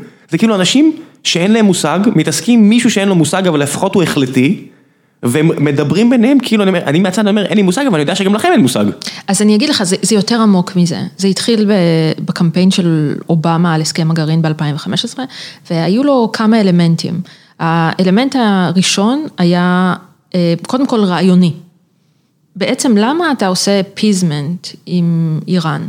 למה? למה אתה מנרמל את הדבר הזה שאסור לנרמל אותו, שהוא obviously משטר רע מאוד ובעייתי מאוד, שבראש ובראשונה הוא אנטי אמריקני. כן. למה אתה מנרמל אותו? מה, כן, מה אתה מנסה להשיג? אופטימיזציה על מה? והסביר את זה, הסביר את זה בן רודס בשעתו, כמין דרך לייצר דטנט במזרח התיכון, שכאילו מחליש את הציר הסעודי הישראלי ושם להם כוח שווה. חוץ מהעובדה שהכוח השווה הזה באותם שנים... ושם את ארצות הברית ביניהם כמין גורם ניטרלי. אז זה זה, זה העניין הרעיוני. הסיפור זה לא משתלב עם המציאות, כן? בשביל, בסדר, שום דבר בהסכם הגרעין לא, בעיניי לא ישתלב כן. עם המציאות, אבל... לא, יש דברים שהשתלבו. הגרמנים רוצים כסף. הגרמנים, 40% מהאנרגיה הגרמנית מגיעה מרוסיה, שהם לא אוהבים את זה. ואומרים לפחות נפצל את הטירוף ונעשה עסקים עם עוד משטר מטורף, אבל לפחות תהיה לנו גישה לאנרגיה. מה לעשות, יש דברים שהם קונקרטיים, צרפת וגרמניה צריכות כסף. הם, איראן זה שוק עצום, מה זה 80 ומשהו מיליון, 90 ומשהו מיליון אנשים, פוטנציאל כספי מטורף. בסדר, זה האירופים. להפיק- אבל זה אני מבין אותם, הם יכולים לדבר גבוה גבוה, כסף. זה האירופים, אבל בשום scenario לא היה מצב שבו האמריקנים, היחסים עם האיראנים מתנרמלים עד כדי כך שהאמריקנים יכולים לעשות בעסקים. אה, אמר- חברות אמריקאיות תמיד עושות, אבל זה לא יזיז להם קמצוץ. מהציפורן. בדיוק, ולכן אתה גם רואה באיזה קלות אה, טראמפ כפה שוב את הסנקציות, כאילו, בתוך ארצות הברית זה לא, לא big deal. אבל בשביל לעשות את זה, אתה היית צריך לייצר נרטיב שאומר, קודם כל, באיראן יש מתונים ו... בוודאי, כן. ואתה עושה את השימוש האינסטרומנטלי בזריף ורוחני. אה, שעשו את מתקפת החיוכים וכולי, וכאילו נרמלו את דעת הקהל האמריקני, זריף עושה את זה באמת באומנות.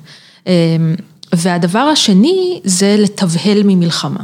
הצד השני שמתנגד להסכם הוא הצד האנטי-איראני, גם בארצות הברית וגם הישראלים, הם רוצים מלחמה, לגרור את, אה, את ארצות הברית לעוד מלחמה במזרח התיכון, שזה נקודה מאוד אה, עצובה ורכה של של הבוחרים בצדק, האמריקאים. אני יכול להבין למה בוחר אמריקאי לא מבין למה חיילים אמריקאים חוזרים בארונות גם כן, כמו שאמרת לטורקים והאיראנים וכולם. בצדק רב. כן. אלא שזה לא היה, לא הייתה המציאות. זה לא היה אף פעם על עדיין השולחן. לא המציאות. כן. זה עדיין לא המציאות. אין פרופורציה בכוח האמריקני והאיראני, זאת אומרת, זה לא קשור בכלל.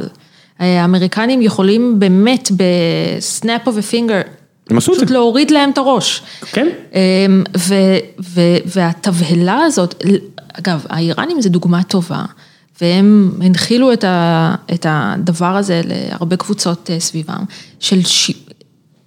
יש לך כוח, גם הרוסים אגב עובדים ככה, יש לך כוח אה, קשה, סופר פאוור שאין בכלל דמיוני כמו האמריקנים, אבל אין לך שום עניין לעשות בו שימוש. זה מחליש אותך אסטרטגית.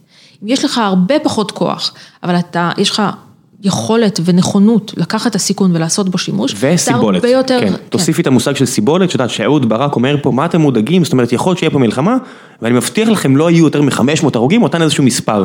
אנשים אמרו, כן. 500 הרוגים זה, זה יום כיפור, זה, זאת אומרת, יום כיפור מה זה 1200, לא יודע, 2000, זה, זה המספרים, זאת אומרת, הסקייל של נכון. ישראל, זה לא מלחמת העולם השנייה. נכון. כשאתה מבטיח לי 500 הרוגים, אתה מתאר לי מלחמה ש-40 שנה נדבר עליה. ואז אהוד ברק עצר, יודעת, אהוד ברק, אני, אני ממש יכול להיכנס לראש שלו, ואומר, לא יודע, שהוא קורא על נפוליאון, שהוא קורא על, על ז'וקוב, שהוא קורא על גנרלים גדולים, אז הוא מביא ביטויים של גנרלים גדולים של תירגעו, זה כולה יהיה 500 הרוגים. חוץ מזה ש-2020 כבר לא עובדת ככה. כן. לא, זה קצת אה, אספרגר לדעתי. לא, זה בוודאי, זה אסברגר ותפיס, וחוסר הבנה של המאה שהוא חי בה. והתרבות שהוא יוצא ממנה. אמ, יכול להיות, תראה, אני חושבת ש... ש... ככה, שני דברים על הדבר הזה, כי זה, זה נושא שהוא ממש נושא ליבה. אמ, אחד, זה אם מכניסים ישראלים, אני חושבת אגב שהישראלים הם הרבה יותר חזקים כחברה, הרבה יותר סולידריים, לא רואים את זה בטוויטר או ביום יום, או בב... אבל בסופו של דבר, בזמני חירום, הרבה יותר סולידריים וחזקים. הרבה יותר הומוגנים גם. אבל צריכים להבין לאן, לאן הולכים. ולכן להכניס חצי מדינה למקלטים ולגנוב מקופת המדינה, כן, או לחתוך מקופת המדינה מיליארד שקל, כדי להוריד איזה מפגר בהא אבו אל-עטא בעזה, זה בעיניי חסר אחריות. מה, מה, זה- מה מבין שתי אפשרויות? אה, כי אמרת פה שני דברים שונים. כי זה שני דברים שקרו, שקרו, זאת אומרת, כן, בו זמנית. אבל זה לא אחד. יש החלט... דבר אחד זה לה- להרוג בן אדם בלי משפט מהאוויר, בסדר. סיכון ממוקד, חיסול, רצח, תקראי לזה איך את רוצה. דבר שני, זה ההחלטה שהמדינה נעצרה באותו יום. זאת אומרת, לי יש, היו פה עובדים אירופאים, והייתי צריך לתווך להם, חבר'ה, אתם לא יכולים להגיע היום למשרד, כי יש מלחמה. והם אומרים, איפה? פה? מהאוויר? משהו קורה? כן. את יודעת, אני באוטובוס עם הילד שלי, ו- והנהג עוצר, והנהג ערבי, זה היה סצנה הזויה. וכולם מסתכלים, מה אמורים לקרות עכשיו? טוב, תעצור, יוצאים, מסתכלים, יש משהו נפל, משהו מתפוצץ, נכון. מישהו באמת ירה פה משהו, זה זה ארץ נהדרת. זה, זה, זה היה מגוחך, זה באמת היה יום מגוחך, ואני אומרת את זה באמת מה... ישבתי ב- בממ"ד בבית, ואמרתי, מה, ולא היה סופר באותו יום, מה קורה פה, מי זה אל-עטא באמת, ואז יצא לי ב- ב- באמת בעצבים. אה, דבר, זה לא עושים, לא שוחקים ככה את כוח העמידה הישראלית. אז שוב, אני שואל אותך, מה מבין השניים? שאת אומרת, לא להרוג אותו או לא לעצור את המדינה? כשאתה עוצר את המדינה, תעצור את המדינה בשביל סיבה טובה. לא בשביל בהא אבו אל-עטא, הייתי אומרת עכשיו עוד משהו באמצע. כי זה זאב זאב? כי זה לא הגיוני, כי מדובר פה במדינה רצינית, גדולה, עם כלכלה, עם זה, אתה לא מכניס אנשים למקלטים ומשגע להם את כוח העמידה בשביל טרוריסט, מפקד חטיפה, חטיבה בגאפ. אתה לא עושה את זה, אז אני, זה אני, מצחיק. אני מביא אותך להערה של ברק. אתה עושה כן. את זה, אתה עושה את זה, וזה זה הש- השלב הבא של הטיעון, אתה עושה את זה כשיש סיבה טובה, ושאתה יכול לתקשר את הסיבה הזאת באופן שכל אזרח יבין. למשל, אני לא ממליצה על זה בעיתוי הנוכחי, אבל למשל, אם אתה אומר, אה, אני עכשיו כמדינה, לא רוצה להגיד אה, מנטרל לחמש שנים או לעשר שנים את היכולת, הג- נגיד, את התשתית הגרעינית האיראנית, לא מדברת בכלל, נגיד אני עכשיו כמדינה מבין שמתחילה נגיד אסקלציה בצפון, ואומר ראש הממשלה או שר הביטחון לאזרחים, תראו, זה הזמן לעשות סדר ביכולת הרקטית של חיזבאללה. ואנחנו עכשיו נספוג, וזה יהיה לא נעים, ויהיו גם הרבה, מש... וזה- יהיו. יהיו, ויהיו גם הרבה משחקים על התודעה שלכם, אבל אתם מבינים שזה עדיף לסבול היום מאשר להיות בני ערובה. fireside chat של בדיוק. רוזוולט, שהוא מודיע לכל האומה האמריקאית בשפל הגדול, הנה מה שקורה, הנה מה נכון. שאנחנו יכולים לעשות. מסר לאומה. ואתה מבין את זה, אבל אתה לא מבין למה אתה יושב בחדר, מה, מה הולך פה? אבל מה אני אגיד? לך מה ההבדל, אני, אני רק רוצה להגיד משהו אחד, כשאני רואה סרטון של החמאס, שיש רכבת עוברת, ויש להם קורנט, כן. ומישהו לא לוחץ על הכפתור, ועם כל הכוח והעוצמה של ישראל והיחסים האסימטריים האלה, בסופו של דבר, בסופו של דבר, קורנט אחד פוגע בקרון, 40 הרוגים, גופות, חלקי גופות בכל מקום, זה יכל לקרות אתמול. ברור. זה יכל לקרות מאות פעמים. אז אוטובוס למשל- מלא במפגרים, עם, עם, מפ- עם מפקד מפגר, בלי להעליב אף אחד מהמפגרים שם, כן. אה, נכנס לעזה רק כי אני לא יודע מה, לא חיילים קרביים שאמורים להיות שם, ושוב, קורנט מכוון עליו, לא לוחץ על ההדק. איפשהו יש ביבי, יש את הסיוט הזה שאומר, וואו, אם המטומטם לוחץ על ההדק, I'm done. זה, he's not done, זה רק תחילתה של המערכה. בוודאי, אבל משהו משתנה. אבל, אבל אם אנחנו הולכים למערכה בעזה, יש עוד פעם, מה, יש, נכנסים לכמה, ימי הקרב הראשונים, כשעוד לא ברור אם יוצאים משם באיזה חזלוש מהיר, הפסקת אש מהירה, או שהולכים למערכה רחבה. אני אומרת שאם מקבלים החלטה ללכת, הולכים על מטרה מדידה וברורה, כמו למשל אה, פגיעה בתשתיתית עמוקה ביכולת הרקטית של חמאס ובזרוע הצבאית של חמאס. משהו לכמה שנים. כן, ולא להתחיל, וישר להתחיל להפעיל את כל מתווכי העולם, ואתה יומיים שלושה במקלטים, ואז. הפסקת אש, ואז שלושה שבועות אחר כך זה מתחיל שוב. כן. זאת אומרת, צריך להיות אה, מפוקסים בעניין הזה, ובאמת לא ללחוץ על כפתור ההון והעוף. בניגוד למה שקורה עם איראן. זה מצחיק, אבל באיראן, כמו שאמרנו, אני חושב שיש הסכמה לכולם, יש אסטרטגיה ברורה. לא משהו נכון. רחב, להרחיק אותם מהגבול, לא הרבה מעבר. נכון. עם עזה ועם כל אני אומר, אוקיי, מה האסטרטגיה שלכם? מה אתם מקווים שיקרה? אמ, נכון, וגם, ו, ועוד משהו בנוגע למלחמה הבאה, אמ, הצד השני, חוץ מעניינים טקטיים, יעשה הרבה, להערכתי, הרבה פעולות על התודעה הישראלית. הרבה פעולות. זה לא קורה תמיד? בראש ובראשונה, זה לדעתי... עוד יותר? פי אלף יותר. כן, כי יש טוויטר, זה ההבדל היחידי. לא, תראה, מה שלדעתי חיזבאללה יעשה כשהוא יבין שהוא הולך למהלך, זה ינסה לתפוס טריטוריה. אה, בשביל זה יש לו את כוח רדואן.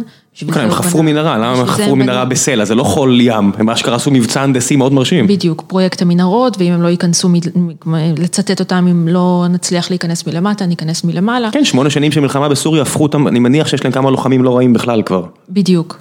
אמ, ולכן, ונניח שיש לך דגל חיזבאללה ביישוב ישראלי. יש- כמו שהיה במוצבים, כמו שכן, עולם אמיתי.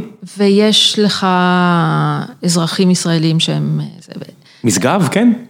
כן, היח- היחידה שלי הוקמה בסופו של דבר, היחידה שבה שירתי, בגלל שהיה אירוע בני ערובה. עכשיו אני, אני אומרת כאילו אני ככה, זה, אתה מבין איזה אפקט תודעתי יש לדבר הזה. כן, יהיה עוד זה. של הבן אדם הזה שנמצא כבר 15 שנה בבונקר וכולם מוכרים פה לוקשים כאילו איזה, איזה גנרל היסטורי עם כוח צבאי לא, בלתי נתפס. תראה, אני אגיד לך משהו על נסראללה, יש אנשים שמגזימים בשבחם אה, ובהערכתם, יש, יש נטייה כזאת למערכת, כי מרוב שנגיד סינואר, סינואר הוא בן אדם אלים פסיכופת, עם הפרעת אישיות לא גבולית, אה, ואיש בסיסי מאוד, ומייחסים לו פה לפעמים איזה תכונות של, לא יודעת מה, אסטרטג על. נסראללה זה לא דוגמה כזאת, נסראללה הוא שלא, באמת כן. איש סופר חכם. הוא גם משתמש הרי בתקשורת, אבל יש, נכון. יש שוב, את יודעת, מהרגע הזה של שהורגים את הבן שלו והוא יודע להגיד מפצחי האגוזים, 98, 97, או לא יודע מתי זה היה, הרי מה שקרה, לא יודע אם אתם יודעים או לא, צוות של אגוז נכנס להיתקלות, ובמקרה אחד מהחבר'ה שם היה אה, אחד המנהלים הראשונים שלי, אז כששמעתי את הסיפור הזה ממנו, אומרים, היי בוא ניקח איזה גופה. זה מה שהיה, וזה הבן של, של נסראללה. כן. והוא יודע להגיד, אני אנקום במפצחי אגוזים, אתה אומר, או יופי, גאון, גאון אה, תעמולני אתה. הוא גאון תעמולני. או להוריד ספינה ולהודיע לה לפני. תראה, זה כבר לא מספיק, זה כבר, זה לא מספיק למה, כדי להכניס הרתעה בישראל? זה מספיק בשנות האלפיים, תראה. למה, יש לנו אלף רוז מגאוונים שיגידו, אוי לא, נסראללה בא להרוג את כולנו. זה נכון, זה, זה, תראה, זה, זה, זה כבר לא מספיק, אני אגיד לך, אני הייתי כתבת בגל"צ במלחמת לבנון. כשנסראללה היה מדבר, היינו עוצרים מלכת, אני זוכרת, הייתי מתרגמת אותו סימולטנית, היינו עוצרים מלכת. בסדר. האורקל מדלפי. כן. זה או... כבר לא ככה. כי אולי היכולות גם השתנו. כי א', הוא שחק את הכלי הזה, כי כבר כמה אפשר. ודבר שני, כבר רואים תעמולה והקצב טיפה שונה וכולי. הם גם הרבה פעמים איימו ולא פגעו מאז. בדיוק, והוא יצטרך לעשות משהו שהוא לא עשה עד כה, כדי באמת להבקיע את התודעה הישראלית. וכדי להבקיע את התודעה אצלו. זה לא ייגמר במוות שלו למחרת? אה, עכשיו אם תדמיין סצנריה כזאת של תפיסת שטח ישראלי, שהיא בעיניי הסצנריו, זה פשוט לא יכול לקרות, אה, זה אסור שזה יקרה. לא, לא לא יכול לקרות פיזבילי, לא יכול לקרות אסור שיקרה. אסור שיקרה. אה, שנייה אחר כך, אין בהירות, כאילו. אתה מבין. לא יודע, היה פה אה, פרץ שגדל עם כל מיני אה, חברים שלי מבאר שבע, או אבות שלהם, הבטיח כבר דברים. ביירות עדיין שם.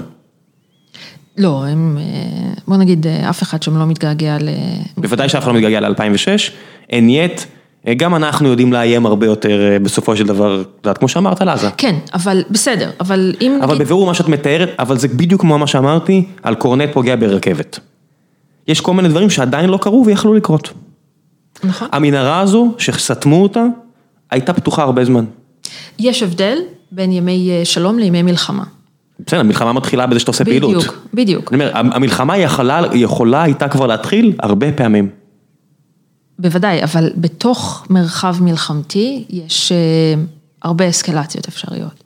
כן. נאמר ככה, יש הרבה פטנטים, ואנשים עבדו על פטנטים, ומה שאני אה, אומרת זה שזה פשוט פטנטים שמכוונים לבטן הרכה של התודעה הישראלית. עכשיו, הרבה כן. פעמים זה לא עובד, זה כבר מיושן, זה כבר התיש את עצמו, אתה רואה את זה הרבה על חמאס, אמ, ויצטרכו להעלות את הסף. אני מקווה שלא. אה, יאללה, שאלות מהקהל, אמ, ונעצור אה, לדבר המפרסם.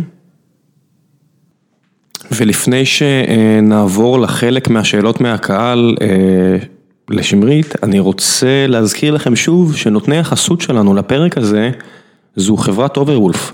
חברת אוברוולף מהחברות, מהסטארט-אפים שאני הכי אוהב בארץ, צריך להגיד את האמת, אה, זה לא רק ה founderים, זה לא רק האקו-סיסטם שהם עובדים בו, תעשיית המשחקים, אלא העובדה שזה עסק בריא, שהוא לא אה, נועד להיווצר ולהימכר תוך שנתיים, שגם בזה יש טוב ואין עם זה בעיה ואין לי ביקורת על זה, אבל אני אוהב לראות חברות שבונות עסק שעובדים יכולים להיות בו גם עשור, והם עובדים אה, על משהו שהוא legit, זה לא איזה gaming שקשור להימורים, שלא שיש לי איזה בעיה נורא גדולה עם זה, אבל זה פחות כוס התה שלי, אה, לבטח, אה, וזה לא המצב, אוברוולף עושים פלטפורמה. ו client side למשחקים triple A, זאת אומרת המשחקים המפורסמים ששמעתם עליהם, אם זה הארת'סטון או משחקים אחרים, והם מחפשים עובדים אה, שיצטרפו אליהם וינסו לפצח את האתגרים הגדולים שעוד נשארו להם, הם מחפשים חבר'ה שהם יותר low אה, level, יותר קרובים לברזלינג כמו שאני קורא לזה, זאת אומרת יותר הבנה של מערכות הפעלה. אה, ויותר קרובים ל client עצמו, אבל גם אנשים שעובדים יותר בתחומי ה front-end, זאת אומרת HTML, CSS, כל מיני דברים שקשורים ל client אמרנו, social media, PPC managers, אנשי QA, יש להם אפילו פוזיציה לסטודנטים, אז אם אתם רוצים לדחוף את הרגל פנימה ולהיכנס באיזשהו entry level, זה ההזדמנות שלכם, UI דיזיינרים, אני אשאיר לכם לינק כאמור, אה, כנסו, לכו לראות מה אה, פתוח בפניכם באתר של Overwolf ותנסו, ואם אתם מתקבלים תגידו להם שהגעתם דרך גיקונומיה, לא יזיק. אה, אז עכשיו בלי להוסיף עוד מילים כאמור, חוזרים לפרק עם שמרית, מקווה שאתם נהנים. וחזרנו, אה, יש לנו פה שאלות מפורום אחים עצמם של גיקונומי, לא נעשה הכל כי אנחנו כבר קצת בחריגת זמנים, כי היה לי כל כך כיף לדבר איתך. אני אגיד לך מי לא שאל פה שאלות, זה משהו שסופר מצחיק אותי. אה, היה פה אחד האורחים שהיו פה, שאת יודעת, יצא לי, היה לי את הזכות לדבר איתו הרבה בחיים שלי ורק פעם אחת מול מיקרופון, פנחס בוכריס, שהוא גם משקיע שלנו והיה מפקד 8200 ואז גם מפקד סיירת מטכ"ל, איש רב זכויות, עשה הרבה פרויקטים ביטחוניים חשובים למדינת ישראל, גם בזק, לא משנה, כל מיני דברים בארץ, ואחד הדברים שהכי הדהימו אותי, הרי זה שרת שלי, אני רואה מאיפה מגיע ה-IP, שמי שמאזין. אמרתי לו, אה, פיני, כמה אתה, כאילו, כמה חודשים אחרי, כמה אתה חושב, אה, פנחס, סליחה, כמה, כמה אתה חושב אה, איראנים האזינו לך? כמה את מהמרת? איראנים? איראנים. לא יודעת. 60. עכשיו את אומרת 60 דאונלודס מאיראן לפרק ההוא, שזה נדיר, בדרך כלל זה לא קורה. אוקיי. ואני אומר, אוקיי, יש פה שתי אפשרות, אני מניח שגוף ביון היה לפחות משתמש ב-VPN כלשהו כדי להסוות את זה, ואז מה זה, זה אזרחים באיראן שקפץ להם השם הזה כי הם יודעים מי הוא? לא, זה לדעתי בדיוק, גוף ביון לא היה משתמש ב-VPN. הוא היה רוצה שיהיה רשום איראן ב-IP שלי, לא אכפת לו? אחלה. אז זה- אנשים שהייתי רוצה שישאלו שאלות. חייבים להשתמש בהרבה כן, דברים. אז אותם 60, או לא יודע כמה מבין ה-60 זה אנשים, זאת אומרת יוניק, היה מעניין אותי לשמוע אותם את השאלה, כי אם אם אתם מאזינים עכשיו, נורא היה מסקרן אותי לשמוע איך זה נראה מהצד השני, אבל זה לא יקרה כנראה, כי אה, עולם, או- אה, כי 2020. אז יאללה, בוא נעשה קצת שאלות מ- מהקהל. אה, מי זה אבו עלי אקספרס, ערן שואל. אין לי מושג. מי זה אבו עלי אקספרס? לא יודעת. לא, מה מה זה? אה, לא יודעת, אני חושבת שזה איזה חשבון טלגרם, אה, ש... אני לא רוצה, לי, לא, לא יודעת, אני באמת באמת אה, אוקיי, את יודעת לא אומרת, מי לא זה. יודעת, לא לא שאת לא יודעת מי זה, את לא יודעת מה זה אפילו. לא, אני יודעת מה זה, אה, אה, זה חשבון טלגרם עם כל מיני ידיעות בעולם הערבי. אה, אני לא יודעת, אני כאילו... לא, לא, לא, לא מכירה את הבן אדם, לא, לא, גם תמיד אני אומרת אה, במנותק מהדבר הזה, שאנשים צריכים, שהם צורכים פיסת מידע, מיותר לציין, תבדקו מי מפרסם אותה. אם אתם יכולים, אני יודע מה. כן. או, לך יש יכולות שאין לאנשים אחרים, זאת אומרת, בסוף, common sense, את מה אומרת. שאני אומרת זה שיש הרבה גופים שמנהלים הרבה מבצעי תודעה, מה שנקרא. כן, מעבר, הרי, גם על הציבור הישראלי. בוודאי, זה היופי ב-2020, כבר הכל על השולחן, לא הכל על השולחן, עצם השימוש בכלי הזה, אני מקווה לפחות שאנשים יבינו שמה שמאשימים את רוסיה עם פייסבוק, אם זה כל כך לא, אפקטיבי, אבל אתה מדבר על האויב שעושה מבצעי תודעה. לא, לא, לא, אמרתי, אם זה כל כך אפקטיבי, אקזקטלי. אז תניחו שגם אנשים שאתם מגדירים לא כאויב יעשו את זה, כי יש להם אינטרסים נכון. משלהם. אבל זה באמת מנותק מהאבו אקספרס, שאין לי מושג מזה. הלאה. אה, אסף נתיב, אה, בבקשה תמסור לו שמאוד כיף ומרענן סוף סוף לראות גם נשים שעוסקות במזרח התיכון. אה, האמת שזה לא שאלה, זה רק זה. למה? אין הרבה נשים, אה? אין, אה, אבל מתחילות להיות יותר, וזה, אני פעם הייתי תמיד בחדר לבד עם גנרלים, ועכשיו אה, יש עוד אחת בדרך כלל. כמה פעמים קורה שמזלזלים בך להיותך אישה? 100 אחוז מהזמן? 90 אחוז מהזמן נראה אז לך? אני אגיד לך, עניין של זלזול זה עניין של, אה, אני חושבת של עמדה פנימית, זאת אומרת, איך אתה, איך אתה חווה את זה.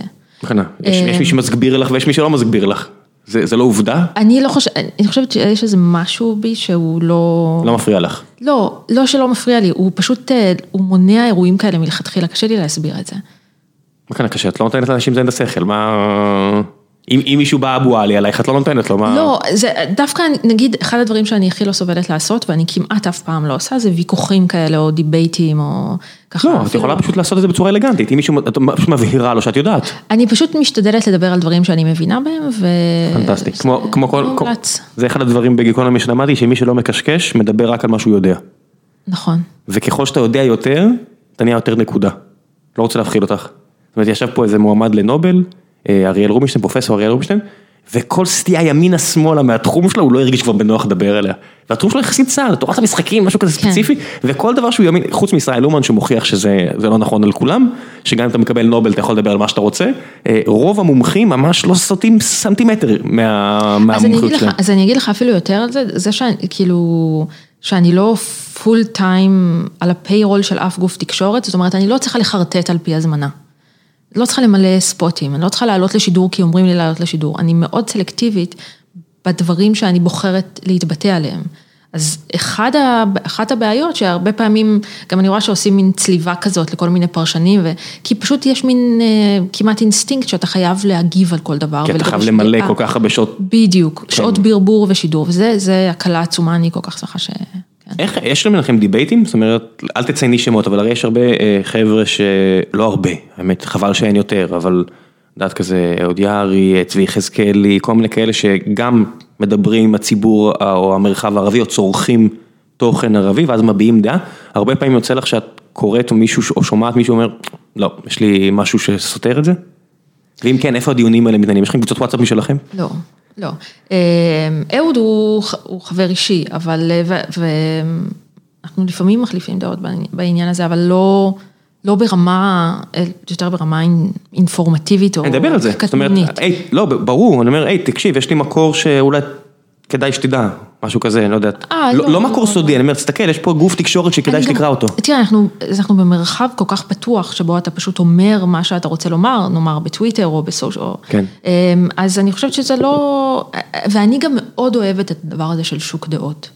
אמ, שיהיה פשוט, יש את הכל שם ואין איזה אוטוריטה אחת. לא, אין. כי אין אמת כרגע. לא, לא איזה בעידן פוסט אמת, אלא כי אני לא כן. רואה מישהו שיודע מספיק או, ש, או שבאמת יש לדעת. וגם, וגם עוד משהו, אין לי בעיה לעשות יוטרן כשאני טועה. אין לי בעיה עם זה כן, בכלל. זה המזרח התיכון, זה מעגל. כן. מילא תגידי לי יוטרן, זה מרגיש כאילו אנחנו נעים במעגל. אבל בערבים אני לא טועה לעיתים קרובות. בערבים ערבס כאילו? כן. מה זה אומר לא טועה לעיתים קרובות בתפיסה של מה? באססמנט כללי. סתם, עכשיו זה נשמע כמו תעופה עצמית. לא, אבל זה מה שאת עושה. אם את לא תחשבי שאת יודעת מה את אומרת, אז אל תדברי. כן. זאת אומרת, אנשים שלא אומרים את זה, חושבים ככה, על עצמם. מה אני אומר? אם אתה מומחה, כן. למשהו, ואתה לא חושב איתו, שאתה... ואז אני, ואז אני מבסוטית לגמרי לקחת את הדברים שלי בחזרה ו, וכזה. במה טעית, למשל? אמ, משהו גדול? למשל, אמ, זה לא, למשל עניין ה... אמ, כל המערכה הזאת שניהלו מול אבו מאזן על התשלומים למחבלים. אני הייתי ממש ממש נגד זה. ממש נגד זה. מה הכוונה? אני זוכרת שהעלו את זה גם ארדן, גם בנט וכולי, וגם בשיחות פנימיות וגם זה, אני, כי אני אומרת, אמ, זה שקיצצו לאבו מאזן את החלק היחסי מכספי המיסים שאנחנו גובים עבור הפלסטינים, mm-hmm. בגלל שהוא משלם למשפחות. לא, אני, אני, אני מניח שכולם מכירים את הסיפור, במה את חשבת ש... אני חשבתי שאסור לעשות את זה. אסור לקצץ? שאסור לקצץ, אסור להזיז את הגבינה של אבו מאזן. בנוגע לאסירים. בנוגע לעניין הזה של תשלום לטרוריסטים, זה מגעיל, זה מכוער, זה בדיוק מנציח את המנטליות הגרועה הזאת, אגב, זה גם כן אחד הדברים שקושנר העלה. תכף נגיע לזה, כן. אבל, אה, ולא צריך לעשות את זה, וזה צעד פרובוקטיבי ישראלי. גם טלפונים? תעזבו את אבו מאזן. אבל, מה שזה יצר, אמ, זה, התועלת עלתה על הנזק, היה נזק והיה צריך להנדס אותו כדי להעביר להם בישראבלוף כסף, אבל זה יצר שיח לגבי התשלום, אה, תעשיית הטרור בעצם, העובדה שההייטק הפלסטיני זה טרור, וזה יצר שיח בשוליים. גם לראשונה אצל הפלסטינים עצמם. כן, אני גם, אני חייב לדעת שאני גם מבסוט על כך שגם אם זה חברת כנסת ה-12 או ה-13 ברשימה, עצם העובדה שלפני ארבע שנים היא שיבחה ילדה בת 16 שנסעה מלבנון, שהיא נולדה בלבנון, אבא שלה נולד בלבנון, סבא שלה נולד בלבנון כנראה, והיא הגיעה לישראל ורצחה ילדים באוטובוס, אולי היא לא גיבורה. זאת אומרת, זה לא חנה סנש. וצריך לשים את זה על השולחן, אין לי בעיה, אני לא אוהב את הצליבה של אנשים, אני לא אוהב את הדמגוגיה, אבל רק לשים על השולחן, זה לא לגיטימי. כן. אין לי בעיה עם זה, אני לגמרי כן, בעד. כן. גם סמיר קונטאר, זאת אומרת, מה גיבור? כאילו, אתה יודע, תשמע, אתה אתה רוצץ את הראש של אבא מול ילדה ואז רצחת את הילדה, כאילו, בן אדם, אתה לא גנרל גדול, אתה בר מוות, נהרגת, לא נקמו אותך, דווקא כן להקטין. זאת אומרת, פצו, לא עשת כלום, תעברו הלאה. נכון. לא גיבור, לא אבל, לא בטיח. אבל בדינמיקה בינינו לבין הפלסטינים יש... יש, אחד הדברים החשובים בעיניי אסטרטגית זה סטטוס קוו. זאת אומרת, כל עוד אין פתרון, המטרה שלנו היא לא לדרדר את המצב ולנסות לשפר אותו. אני לא מדבר פלסטינאים. אז לא, אני אז לזה אני אתכוון. אזרחים ישראלים כן. אחרים. אני אומר, אני לא אקבל, זאת אומרת, המדינה לא צריכה לקבל, אה, אתם לא יכולים לעשות את ההשוואה הזאת. זאת אומרת, אנשים אומרים, זה טרוריסטים ולך יהיו טרוריסטים. כן. לא, לא לא, זה, מקבל. זה, זה, זה, זה משהו אחר, אני דיברתי על אה, כספי המיסים. זאת אומרת, כן. אני מאוד מאוד אומרת, תעזבו את זה, תעזבו את אבו זה. שלהם. אה, א', זה שלהם, ב', אה, זה, פשוט אל, אל תזיזו שם דברים, תעזבו לא, את זה. כן, ברור לי לגמרי שכן. אבל ב, באמת בדיעבד זה יצר אפקט מאוד, אה, זה הציף משהו שהוא באמת בעייתי אימננטית. אוקיי, אה, ניר אה, ודל שואל, בעניין המדיני-ביטחוני, משפיע, מה משפיע יותר? העמדות הפוליטיות שלה על איך שהיא תופסת את המציאות, או שעל פי המציאות שהיא מגבשת את עמדתה הפוליטית? אפשר בכלל להפריד דבר אה, כזה? אני לא יודעת, אני אגיד לך את האמת, באמת, אה, אני באמת לא יודעת למי אני אצביע. למרבה השמחה אני לא אהיה בארץ בבחירות, אחרת אני באמת לא יודעת, למה אני אומרת את זה? אה, בבחירות האחרונות הלכתי לקלפי, ו... והגעתי והבנתי שאני עדיין לא יודעת למי אני מצביעה, הלכתי לקנות קפה, ועשיתי מין מדיטציה, זאת אומרת, למה אני אומרת את זה? כי אני זה באמת... big deal עבורך? מה? big deal? לא, אני פשוט... אנשים תופסים את זה כעובדה, אני אני יכול להגיד לך נגיד עבורי, זה לא היה כזה big deal, אני מודה שאני במקום שזה לא, זאת אומרת, אני, זה לא כזה מפריע לי. אה, לא, העמדות הפוליטיות שלי הן מאוד מאוד, אפשר לכנות אותן פרגמטיזם קיצוני. כן, גם שלי. אז, אז אין לי מקיאווליסטי איזשהו- מודרני. בדיוק, אז אין לי איזה נגיד affiliation עם מחנה, בדיוק. שמכתיב את התפיסת מציאות שלי, כי מלח... זאת אומרת, אף אחד מהם לא עונה לדרישות שלי. אז בדיוק, וכשאני מסתכלת על המרחב, אני כמובן ישראלית ופרו-ישראלית, נכון. זה ברור, אמ, אבל אני מסתכלת על המרחב באמת באופן, אה, באופן משתדלת פשוט וענייני. כן, לא לגמרי, יש לי פה את האוסף בובות שלי, יש לי פה בחדר ליד אוסף בובות היסטוריות, שזה ההשראה שלי, ואני תמיד אומר, איזה ענק האיש הקטן הזה היה בן גוריון, מהבחינה הזו, על העובדה שהוא פשוט היה פרגמטיסט. כן. כמה חסר לי בן אדם, אתה יודע, בנוף הישראלי, שפשוט, גם אם אתה קשקשן, לפחות תהיה פרגמטיסט. כן. לפחות תסביר לי מה, מה אתה מנסה להשיג נכון. ותשיג את זה. ופרגמטיזם הוא, הוא גם ניצול הזדמנויות, אבל הוא גם אה, יכולת להתכנס ולהיות רגועים ושקטים כשאין, לא לעשות, כשאין. וכשלא צריך להיות רגועים ושקטים, אל. תהיה רגוע ושקט, ליד, הפסלון הקטן של בן גוריון יש פסל ממש גדול של צ'רצ'יל. שזה בדיוק זה, אל תיתן למשבר טוב ללכת לאיבוד, אז זה, בדיוק זה. אני אראה לך אחרי זה מה אני מדבר, זה זה די קצת אה, מופרע. אה, ממש גדול צ'רצ'יל. אה, יאניק מילמן שואל, א', הוא אומר התותחית על, איך את רואה את היחס לסוגיית הפליטים בעולם הערבי? האם לדעתך מדינות ערב מוכנות לרדת מהנושא או שהן עדיין עומדות מאחורי הפלסטינים ומגבות אותם? טוב, אני חושבת שכולנו ראינו בשבוע האחרון, ממש תצוגת תכלית של ההתרחקות הערבית מהסוגיה הפלסטינית, וסוגיית הפליטים היא חלק מהעניין מה הזה. מה קרה. בשבוע האחרון? אחרי, אחרי עסקת המאה, התגובות של מדינות ערב, הרף, ה, כאילו חלקן אמרו, כן, מעריכים את ה... מה באמת, את יודעת, אני רואה אנקדוטות, זאת אומרת, אני רואה שדרן מצרי משתולל ומקלל, אבל זה הטלוויזיה המצרית, את יודעת, סלווי, זה, זה מה שהם עושים. מה, מה זה אומר העמדה, מה, עצם העובדה שהממשלות שם לא שברו כיסא? אף אחד לא שבר שום דבר. אין חרם ערבי חדש? מה, מה, מה... שום דבר, שום דבר. ממש ממש כלום ושום דבר. אולי זה גם מגיע מהנקודה שאף אחד כבר לא מתרגש מטראמפ ומהלכים. זה, אז זה, זה דבר אחד. הדבר השני שכמובן אה, קושנר ניהל את העניין הזה מאוד מקרוב, ויש להם אינטרס בין, בין אבו מאזן לבין טראמפ, הם מעדיפים להיות ב-good graces של טראמפ. אה, אבל זה נופל על מגמה ארוכה מאוד של כמה שנים, של התרחקות ערבית מהסוגיה הפלסטינית. התרחקות, חוסר עניין, זה אפרופו האביב הערבי, סוריה, העובדה שכל האזור בוער, זה כבר לא פותח מהדורות. העניין הפלסטיני לא פותח מהדורות כבר אה, שמונה איך הוא יכול?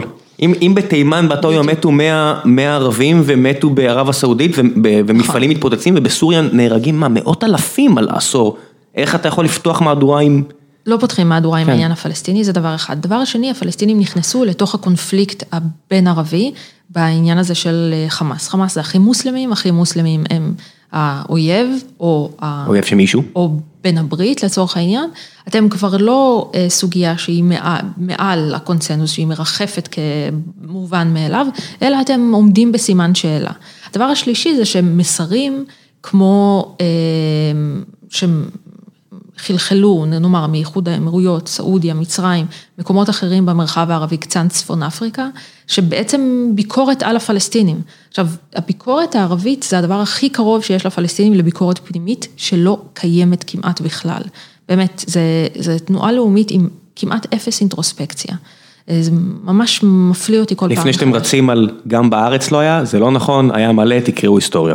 אבל זה באמת אחד הדברים, אגב, לא, לאו דווקא איפה טעינו במובן של עכשיו נהיה רגועים יותר, אלא איך, איפה טעינו במובן לא, של... לא, לאיפה אנחנו הולכים? מה האידיאולוגיות המתנגדות? מה, איך אנחנו מנהלים את ענייננו בתבונה יותר. כי אנחנו obviously במצב כן. קשה מאוד, כן. וזה ברור שמה שאנחנו עושים עד עכשיו לא עובד, מה, מה הולך. אין את הדבר הזה, אין ברור. אבל בעולם הערבי יש כן שיח. על הפלסטינים, על הסרבנות שלהם, על השימוש באלימות וכולי, על הפילוג הכרוני, כן הוא מתנהל בפריפריה. אז, אז הדבר הזה, הוא, זה לא הגיע ביום. שקושנר עשה כיפופי ידיים ואילץ את כולם. לא, הוא שנתיים כבר מסתובב ומדבר על זה. אבל זה, זה ישב על דעת קהל שהייתה יחסית מוכנה לזה. זאת אומרת, הוא לא פראייר? יכול להיות? לא, הוא לא פראייר, קושנר. את חושבת? לא. הוא לא... כמה אנשים נגיד עזרו לכתוב את זה, איזה 100 אנשים? לא, לא 100 אנשים, היו 100 אנשים שהיו רתומים לזה, אז אולי עושים, היו עושים קצת הגאות, כי יש שם כל מיני דברים. לא, אני אומר, ראיתי את ה... היה את האחד בעונה הראשונה של בית הקלפים, של נטפליקס, יש שם רואים שם איך הצעת חוק יוצאת, ושיש לך איזה עשרה בוגרי הרווארד שנשארים 24/7 לכתוב את הדבר הזה, ואז מגיע בן אדם ואומר, הנה הצעת החוק שלי. זה אמריקה הישנה, אמריקה של טראמפ היא, תסתכל על, ה... על ההצגה של התוכנית. ההצגה של התוכנית, באמת, הממשל האמריקני זה הלוז של העניין, אנחנו צריכים לסיים, אבל כן. אני רק אומר, היו פה ש... שני ממשלים, שני ממשלים שדיברו, ממשל של פרידמן, שאמר סיפוח, סיפוח, תספחו עכשיו, לא רק שאני מרשה לכם לספח, אני ממליץ לכם לספח, והיה את קושנר ש-obviously did not get the memo. ואצלנו רגילים שאומר שגריר ארה"ב משהו, אז בוודאי שזה מפי הגבורה, אבל זה לא היה המצב. זה ממשל טראמפ, ממשל, ממשל טראמפ, לטוב ולרע, הוא לא אמריקה. הוא לא אמריקה. היא אה אמריקה, לא יודע, כן. די אמריקה, אבל לא, אה אבל אמריקה. מבחינת, מבחינת ממשל, מבחינת establishment, איך שעושים דברים, איך ש...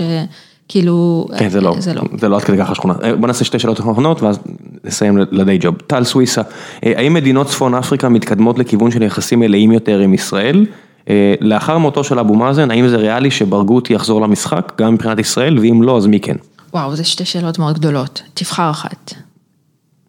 אז זה השתי שאלות האחרונות שלנו, אז בוא נעשה את שתיהן. אוקיי. תראה, צפון אפריקה, אירוע מורכב, העניינים שם לא יציבים, נגיד בתוניסיה וכולי, אז כאילו... עדיין הדמוקרטיה הכי יציבה. נתניהו מאוד מאוד מאוד רוצה מרוקו, מאוד רוצה מרוקו. ספציפית מרוקו? כן. למה? יש מלא מרוקאים בישראל. וגם יש מלא טוניסאים, אז מה? לא, לא כמו מרוקאים, מרוקאים זה קהילה ענקית. בניגוד לטוניסאים, אני באר שבעי, הייתי בטוח שיש מלא טוניסאים גם. לא, לא. רואים פריקסה בכל מקום, מה המספרים? לא, לא יודע, לא, מרוקאים זה קהילה הרבה יותר גדולה, אבל גם מרוקו זה המגרב באופן עקרוני, בתוניסיה זה יותר מורכב, זה עניין של... כן, מה לעשות שכן, קאטו הזקן החליט לשים מלח בשדות שלהם, זה דפק אותם עד היום, מה לעשות? אבל מאוד היה רוצה פוטו עם מלך מרוקו, לדעתי היה מוכן למכור את ה... באמת? בוודאי, בוודאי. יש קהילה מרוקאית. אה, הבנתי מה את אומרת, אוקיי, מצביעים וכאלה, אוקיי, מצטער, לקח לי זמן. זאת אומרת מבחינה פוליטית נתניהו רוצה. כן, בוודאי. אה, אוקיי, לא איזה שאיפה גיאופוליטית מעניינת. זה גם, זה מאוד, זה, תחשוב, נתניהו אם הוא מביא שבוע לפני הבחירות מרוקו, הוא סגר את הבסטה. הבנתי, אוקיי. אני לא חושב, אני חושבת, זה כל כך לא מעניין אותי כבר, המשחקים שלהם, חשבתי כבר שיש פה איזושהי חשיבות למרוקו גיאופוליטית. יש, יש חשיבות, תראה, כמו שלמשל הקהילה הרוסית בארץ, היא חשובה ככלי ביחסים מול פוטין. מה? בוודאי. בוודאי, יש? פה מיליון רוסים. אז מה? לפוטין זה חשוב. יש הרבה יותר. אה, את אומרת מיליון רוסים ישירים אולי. לפוטין זה חשוב, יש פה קהילה רוסית. למה זה חשוב לו? בוודאי שזה חשוב. כי המורה שלו לפסנתר גרה בתל אביב? לא, כי זה חשוב לו, מה זאת אומרת? הוא איש הזה היה בכלל, אני לא יודע, אני לא מבין בסדר, בכלל. אני לא מדבר על... אין לי מושג מה חשוב לו, מה לא חשוב לו, אם את אומרת, אני פשוט אומר לקבל את זה כעובדה, אני לא יודע, לא מבין למה זה חשוב לו. אבל המרוקאים בארץ, זה תת תרבות, לא תת תרבות, זה תרבות, זה חשוב. רגע, מותר לנו לנסוע למרוקו, לא? כן. מי זה לנו? אם יש לך משפחה מרוקאית, נכון? לא לכולם מותר או שלכולם מותר? אני לא יודעת, אני חושבת שכל אחד יכול לנסוע בטיול מאורגן, בצורה מסודרת. אז מה עוד רוצים? תמונה? תמונה. אבל זה לביבי, למדינת ישראל מה חשוב? לא יודעת, תראה, אם יהיו יחסים נורמליים עם צפון אפריקה, תאר לך איזה... אני לא יודע. הזדמנויות עסקיות, אני חושבת שיכול להיות ממש נהדר. רק תיירות יכול להיות מגניב, אני אומר. תיירות? אני אומר, להתחיל מתיירות, זאת אומרת, רק התיירות כבר יהיה מגניב. יהיה מגניב. אני מאוד מתגעגע לנסוע לסיני. אני אומר לך ברמה האישית שלי. אני גם מאוד מתגעגעת לנסוע לסיני. הייתי נוסע לסיני המון ואני עכשיו מפחד. אל תיסעו לסיני. לא, לא, אני מפחד. אני מציעה שנסיים פה, אל כן. תיסעו לסיני. הלאה. אה, שאלה אחרונה של אותה טל סוויסה. אה, סוויסה זה שם מרוקאי, אז הנה. הנה, בבקשה. כן. אה, נכון, זה שם מרוקאי? כן. אוקיי. אה, לאחר מותו של אבו מאזן, האם זה ריאלי שברגותי יחזור למשחק, גם מבחינת ישראל, ואם לא, אז מי כן? אוקיי, אז, אז אני רוצה להסביר על ברגותי. כשמדברים על ברגותי כמחליף של אבו מאזן, מדברים עליו על מחליף מתוך הכלא, אני לא רואה שום ממשלה ישראלית שמשחררת אותו. וזה בדיוק כל העניין. עוד כמה, ניס- מה נשאר לו על הסנטנס? אה, לנצח, פחות או יותר, יש לו כמה מאסרי עולם. הבנתי.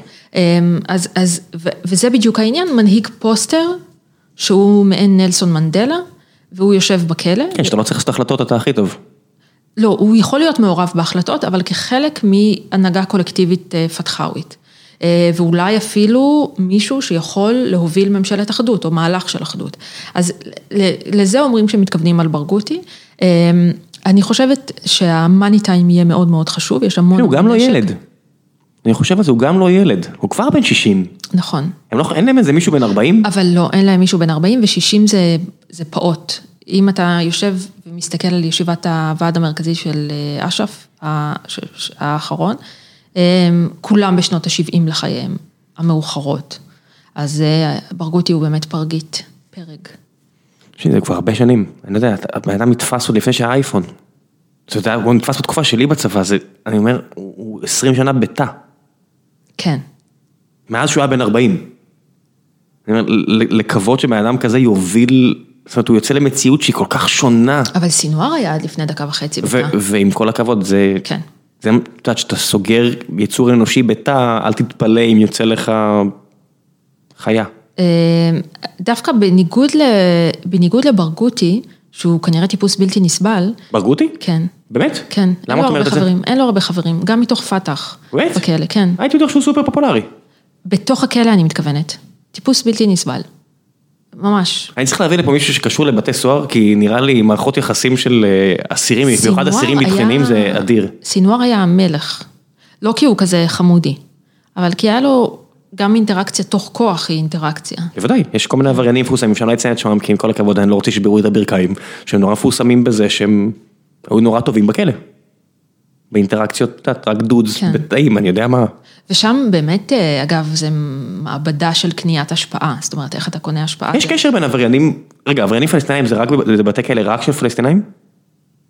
יש קשר כן. בין עבר- עבריינים יהודים לעבריינים פלסטינאים? אני מניחה שכן. הם לא באותו, זה באותם עניינים? אתה מתכוון בתוך הכלא? כן. לא, אני חושבת שזה מופרד. אה, ביטחוני זה... אולי השלום היה מתחיל משם, חבל, איזה פס- איזה פספוס הזדמנות. לא יודע, לא נראה- לא נראה לי, אבל אה, כן. טוב, יופי. אה, שמרית, אנחנו קצרים בזמן, אנחנו כבר איזה שעה 35 אה, מקשקשים פה, אה, ובדקת טלפון כבר הרבה פעמים, אז אני מבין את הרמז. אה, המלצות שלך לפני שאנחנו מסיימים את הפרק? המלצות. אין אין לנו רגולציה. לאיפה את רוצה לשלוח את המאזינים? מה שבא לך. אה, שלי? הטוויטר שלך. בוודאי של הטוויטר, כן, ברור. מה עוד? היה לך, אתרים מיליון אה, לא לייק. זה לא היה שלי, זה לא, זה לא שלי. לא, לך אפיליאציה ל... אבל זה, היה מיועד לערבים. מה זה משנה? אני בטוח שיש גם דוברי ערבית בין המאזינים. אה, אמרנו. אני, אני אומרת באמת, אה, אני גם כותבת בידיעות, אבל פשוט בטוויטר, תהיו בטוויטר, למה אתם לא בטוויטר? אבל לא יותר מדי. לא יותר מדי, וצריך לאזן שם את הדמוגרפיה של... אה, של ה- משוגעים ולא משוגעים? ש... כן, גם של הטרפת בחירות הזאת. אוי, זה משעמם, לא, זה משעמם. זה אני- משעמם. אני, אני, אני מחריג את זה לגמרי, זה לא... אין מה להחריג, אבל זה כל, זה כל הזמן בחירות. זה, זה, זה ה... כאילו, ה- הלא נורמלי זה הנורמלי. כן, לצערי הטרפת הגיעה עד למעלה. טוב, יאללה, ביי, תודה רבה על הזמן שלך. ביי להתראות.